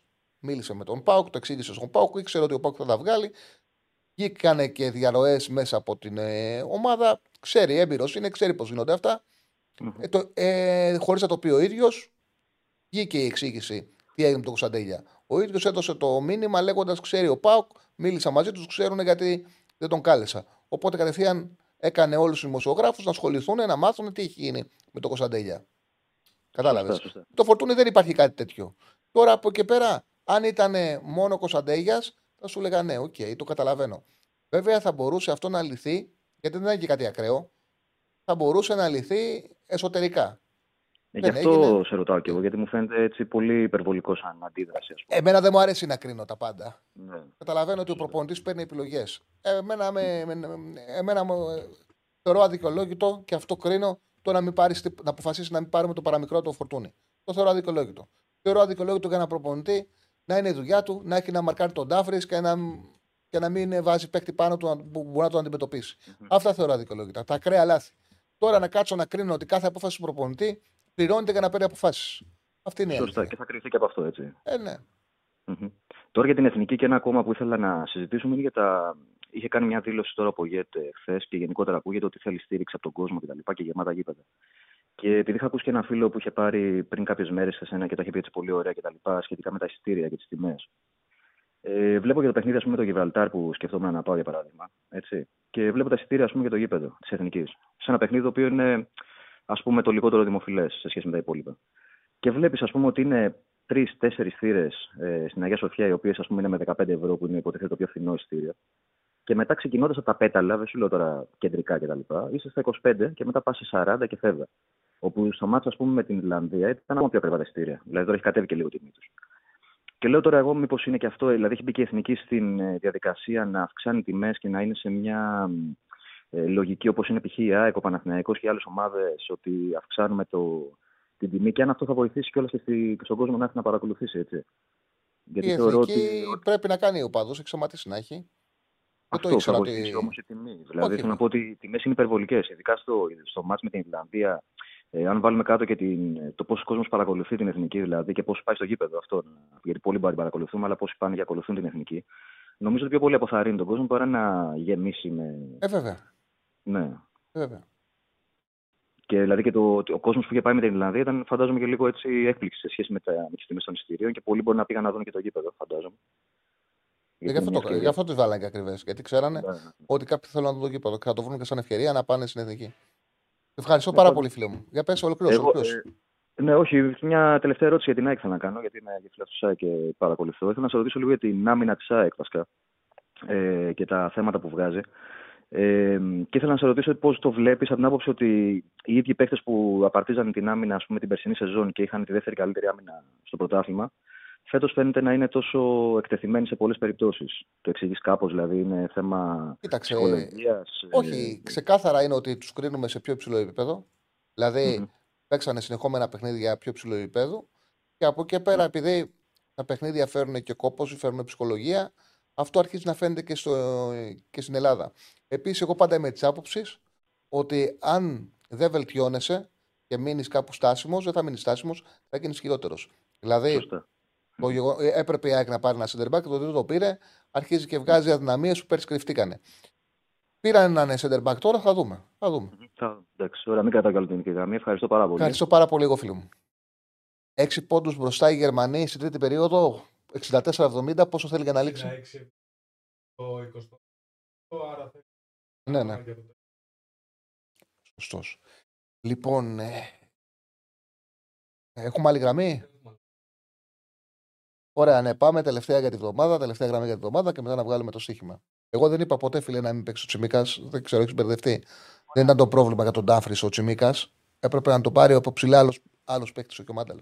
Έπρεπε να βάλει κανονικό εξτρέμο, αυτό έλεγα. Δεν είπα ποτέ ότι δεν πρέπει να ξεκινήσει ο Τσιμίκας, ούτε έκρινα τον Πογέτ γιατί ξεκίνησε το Τσιμίκα. Για τον Τσιμίκα μίλησα ότι είναι πεσμένος και ασφαλώς το ότι δεν έχει χρόνο στην ομάδα του έχει παίξει ρόλο στην καριέρα του. Είναι συγκεκριμένα αυτά που είπα. Έλα, φίλε μου. Χαίρετε. Χαίρετε. Έπεσε. Λοιπόν, δεν πειράζει. Δεν πειράζει. Έπεσε, όχι πάμε. Ε, δεν έχουμε γραμμή, δεν έχουμε. Πάμε στο στοίχημα. Πάμε στο στοίχημα. Πάμε να δούμε. Έχουμε κάρτες τελικά; Μπράβο, Στεφάνε. Πότε πρόλαβες και έκανες. Μπράβος. Μπράβος. Λοιπόν, συνεχίζουμε με εθνικές. Όπως και χτες. Έτσι θα πάμε με εθνικές, παιδιά. Συντηρητικά. Θα παίξουμε τα φαβορή. Να... Ό,τι μπορούμε κάθε μέρα, αν μπορούμε να πάρουμε ένα μενομοκατάκι, να το πάρουμε. Δεν πάμε σε τρελές επιλογές. Να ψάξουμε να βρούμε τι θα κάνουν οι ομάδες, οι μέτριες. Να ψάχνουμε να βρούμε μεγάλες αποδόσεις και κάθε μέρα να χάνουμε. Νομίζω ότι οι εθνικές, αν παίξεις με μια σοβαρότητα, προσφέρονται να πάρεις ένα μενομοκαματάκι. Λίγο τι θέλει. Δηλαδή έπρεπε χθε οι Πολωνοί κάποια στιγμή να ανοίξουν το σκορ, μετά το δεύτερο θα ερχόταν με τα νησιά Άρχισαν λίγο να το βάλουν, πήραν το πέναλτι του Λεβαντόσκι, έγινε το 1-0, ας πούμε που έγινε το 1-0, το δεύτερο θα μπαινε, το ξαναβάλει ο Λεβαντόσκι. Περάσαν τα δύο ασιατικά handicap, μην μου σέλνετε μικρές οι αποδόσεις, μικρές οι αποδόσεις. Κριτικά σιγά σιγά. Σημασία έχει να είμαστε συν. Αυτό έχει σημασία. Όχι να τους χαρίζουμε λεφτά. Ε, ναι, πάμε συντηρητικά. Εθνικές ομάδες. Γιατί οι εθνικές ομάδες υπάρχει διαφορά ποιότητας, πολύ σημαντική και μπορεί να ε, μπορεί να βγάλει ένα μέρο καματάκι. Λοιπόν, είμαστε μαζί με το IB365, να το θυμίσουμε αυτό. Η αποδόση είναι από την IB365. Σήμερα, Σλοβακία, Πορτογαλία το διπλό στο 1,45. προσπαθούν οι Πορτογάλοι με τον Μαρτίνε. Ουσιαστικά το κίνητρο είναι το εξής. Οι Πορτογάλοι θα έρθουν πολύ εύκολα πρώτη στο Το κίνητρο του Μαρτίνεθ είναι επειδή υπάρχει μια κουβεντούλα, μια συζήτηση Πορτογαλία, αν μπορεί, ταιριάζει η τριάδα που παίζει ο Μαρτίνε το 3-4-3 και μπορεί να πετύχει μέσα από αυτήν την λογική. Ε, Επίσης προσπαθεί να τους χωρέσει όλους μέσα και να τους βρει όλου που δεν τους έβρισκε ο Σάντος. Με κατώτερους. Όλες αυτές οι ζητήσεις δημιουργούν κίνητρο. Το γεγονός ότι παίζει και ο Μπερνάρντο και ο Μπρούνο Φερνάντες, συγγνώμη, και ο, ο, παίζει και ο Φερνάντες, παίζει και ο Λεάου, παίζει και ο Κριστιανό Ρονάλντο, παίζει και ο Κανσέλο. Παίζουν, παίζουν όλοι μέσα μεγάλοι ποδοσφαιριστές μεταξύ τους παίζουν και μπορούν να κάνουν την ε, διαφορά. Παίζει και ο Περνάρντο Σίλβα. Παίζουν οι μεγάλοι ποδοσφαιριστές, είναι στο γήπεδο. Οπότε όλοι μεταξύ τους συνεργάζονται και αυτά τα παιχνίδια μπορούν και τα παίρνουν με ευκολία. Το διπλό στο 1,45.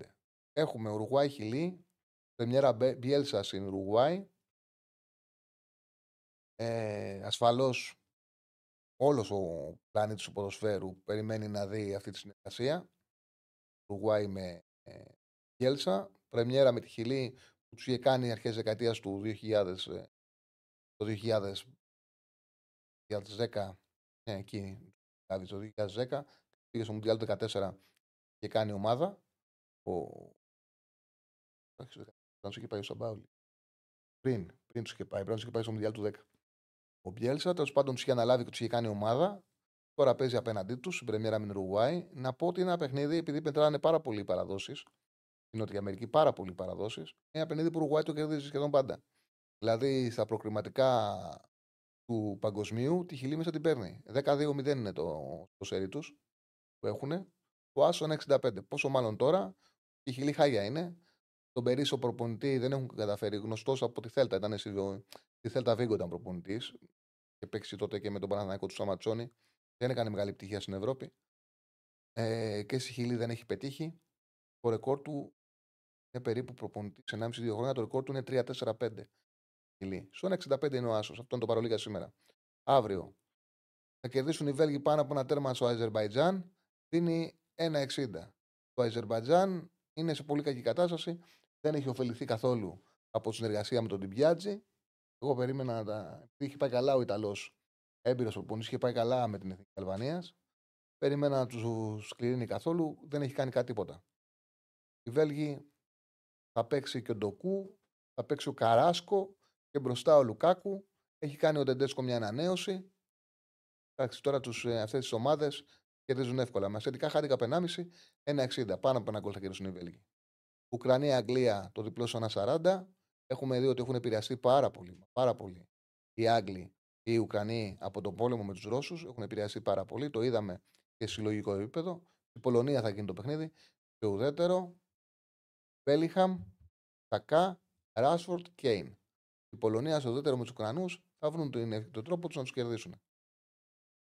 Ένα 40 το διπλό. Και κλείνει η τριάδα με το διπλό της Ελβετίας στο Κόσοβο. Οι Ελβετοί κάναν το λάθος με τη Ρουμανία από 2-0-89, ισοφαρίστηκαν 2-2. Πέρασε το σημείο τους. Γιατί το, οι εταιρείες, μεγάλες εταιρείες πληρώνουν το 2-0. Και το ξαναλέω, ήταν ένα παιχνίδι για παράδειγμα που εγώ το πληρώθηκα. Και ήρθε 2-0, 89, 2-0, 2-2. Ποτέ όταν δίνουν οι εταιρείες το 0% γκανιότα, και για παράδειγμα σε ένα παιχνίδι που πληρώνει 1,80 που λένε παίξει το 1,85 με 0% γκανιότα, ποτέ μην το αγοράζετε. Θα πάτε με το 1,80. Μια φορά, μια φορά θα το πιάσετε, μια φορά ουσιαστικά για όλα τα 0,5 που έχετε χάσει είσαι κερδισμένοι. Το μεταξύ, όταν παίζετε και παιχνίδια ίδιας ώρας, αν έχει τίξει ένα παιχνίδι, παίρνεις καλύτερο cash out. Ποτέ μην κάνετε το λάθος να παίρνετε το 100% ε, ε, το 0% γκανιότα. Ποτέ παίκτε έστω και 0,3-0,4 λιγότερο. Αν κερδίζει με δύο γκολ, να το πληρωθείς. Το ποδόσφαιρο έτσι όπως έχει γίνει, αν δεχτείς ένα γκολ, μπορεί εύκολα να γίνει και σοφάριση μετά. Το διπλό τέλος πάντων της Ελβετία στο 61 κάνει το λάθος με τους Ρουμάνους, οπότε έχουν κίνητρο να είναι σοβαροί, να πάρουν αποτέλεσμα στο Κόσοβο. Το Κόσοβο έφερε την πρώτη αγωνιστική πήγε και πήρε μια ισοπαλία στο Ισραήλ. Φάνηκε ότι κάτι μπορεί να κάνει και στη συνέχεια θα κάνανε σαλάτα καλά τα άσχημα αποτελέσματα. Έχουν τρεις οπαλίε και μία ήττα. Χάσανε, κάτσε να δω. Νομίζω, δεν τα έχω γράψει, αλλά τα ξέρω και απ' έξω. Νομίζω ότι χάσανε. Το παιχνίδι χάσανε ένα μέσα μια ανεπίτρεπτη. Ξέρω.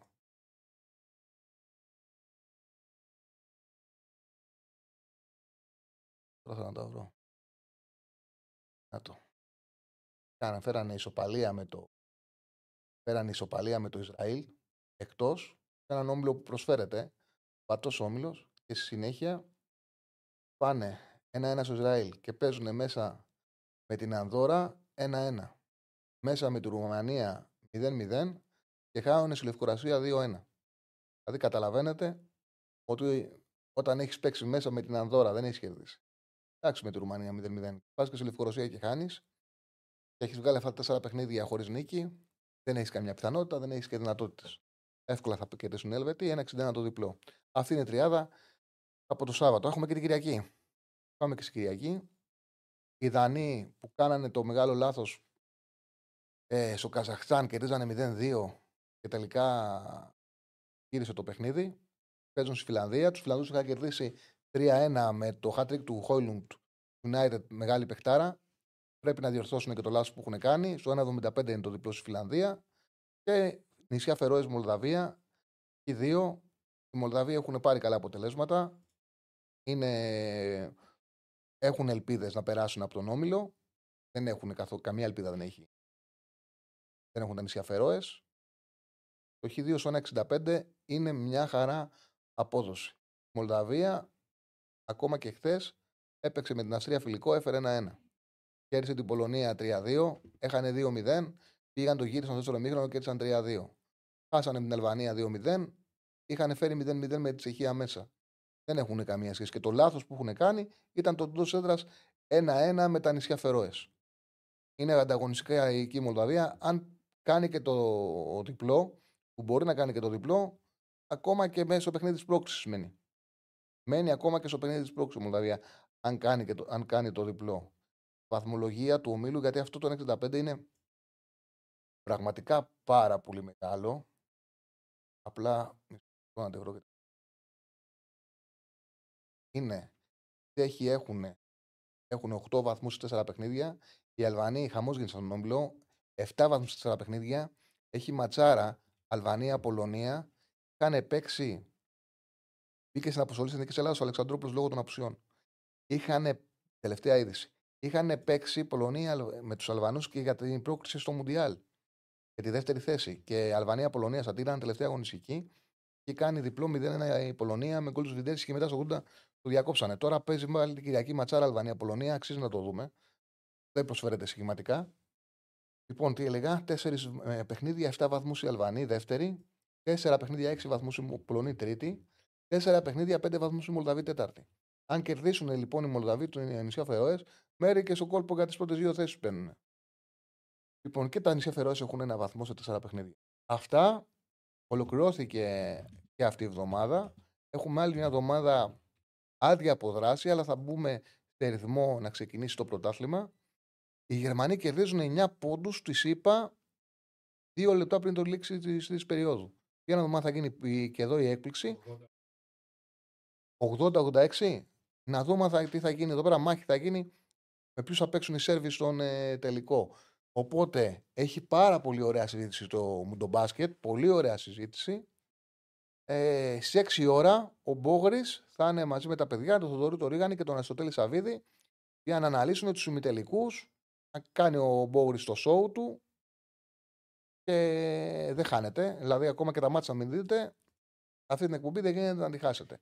Εμείς θα είμαστε κανονικά μαζί τη Δευτέρα στην ώρα μας στις 5. Δεν ξαναλάζουμε. Τελείωσε ευτυχώς το Μουντομπάσκετ. Τελειώνει την Κυριακή. Δεν ξαναλάζουμε ώρα. Τελευταία φορά ήταν σήμερα. Από εδώ και μπρος πάντα θα είμαστε στι 5 η ώρα.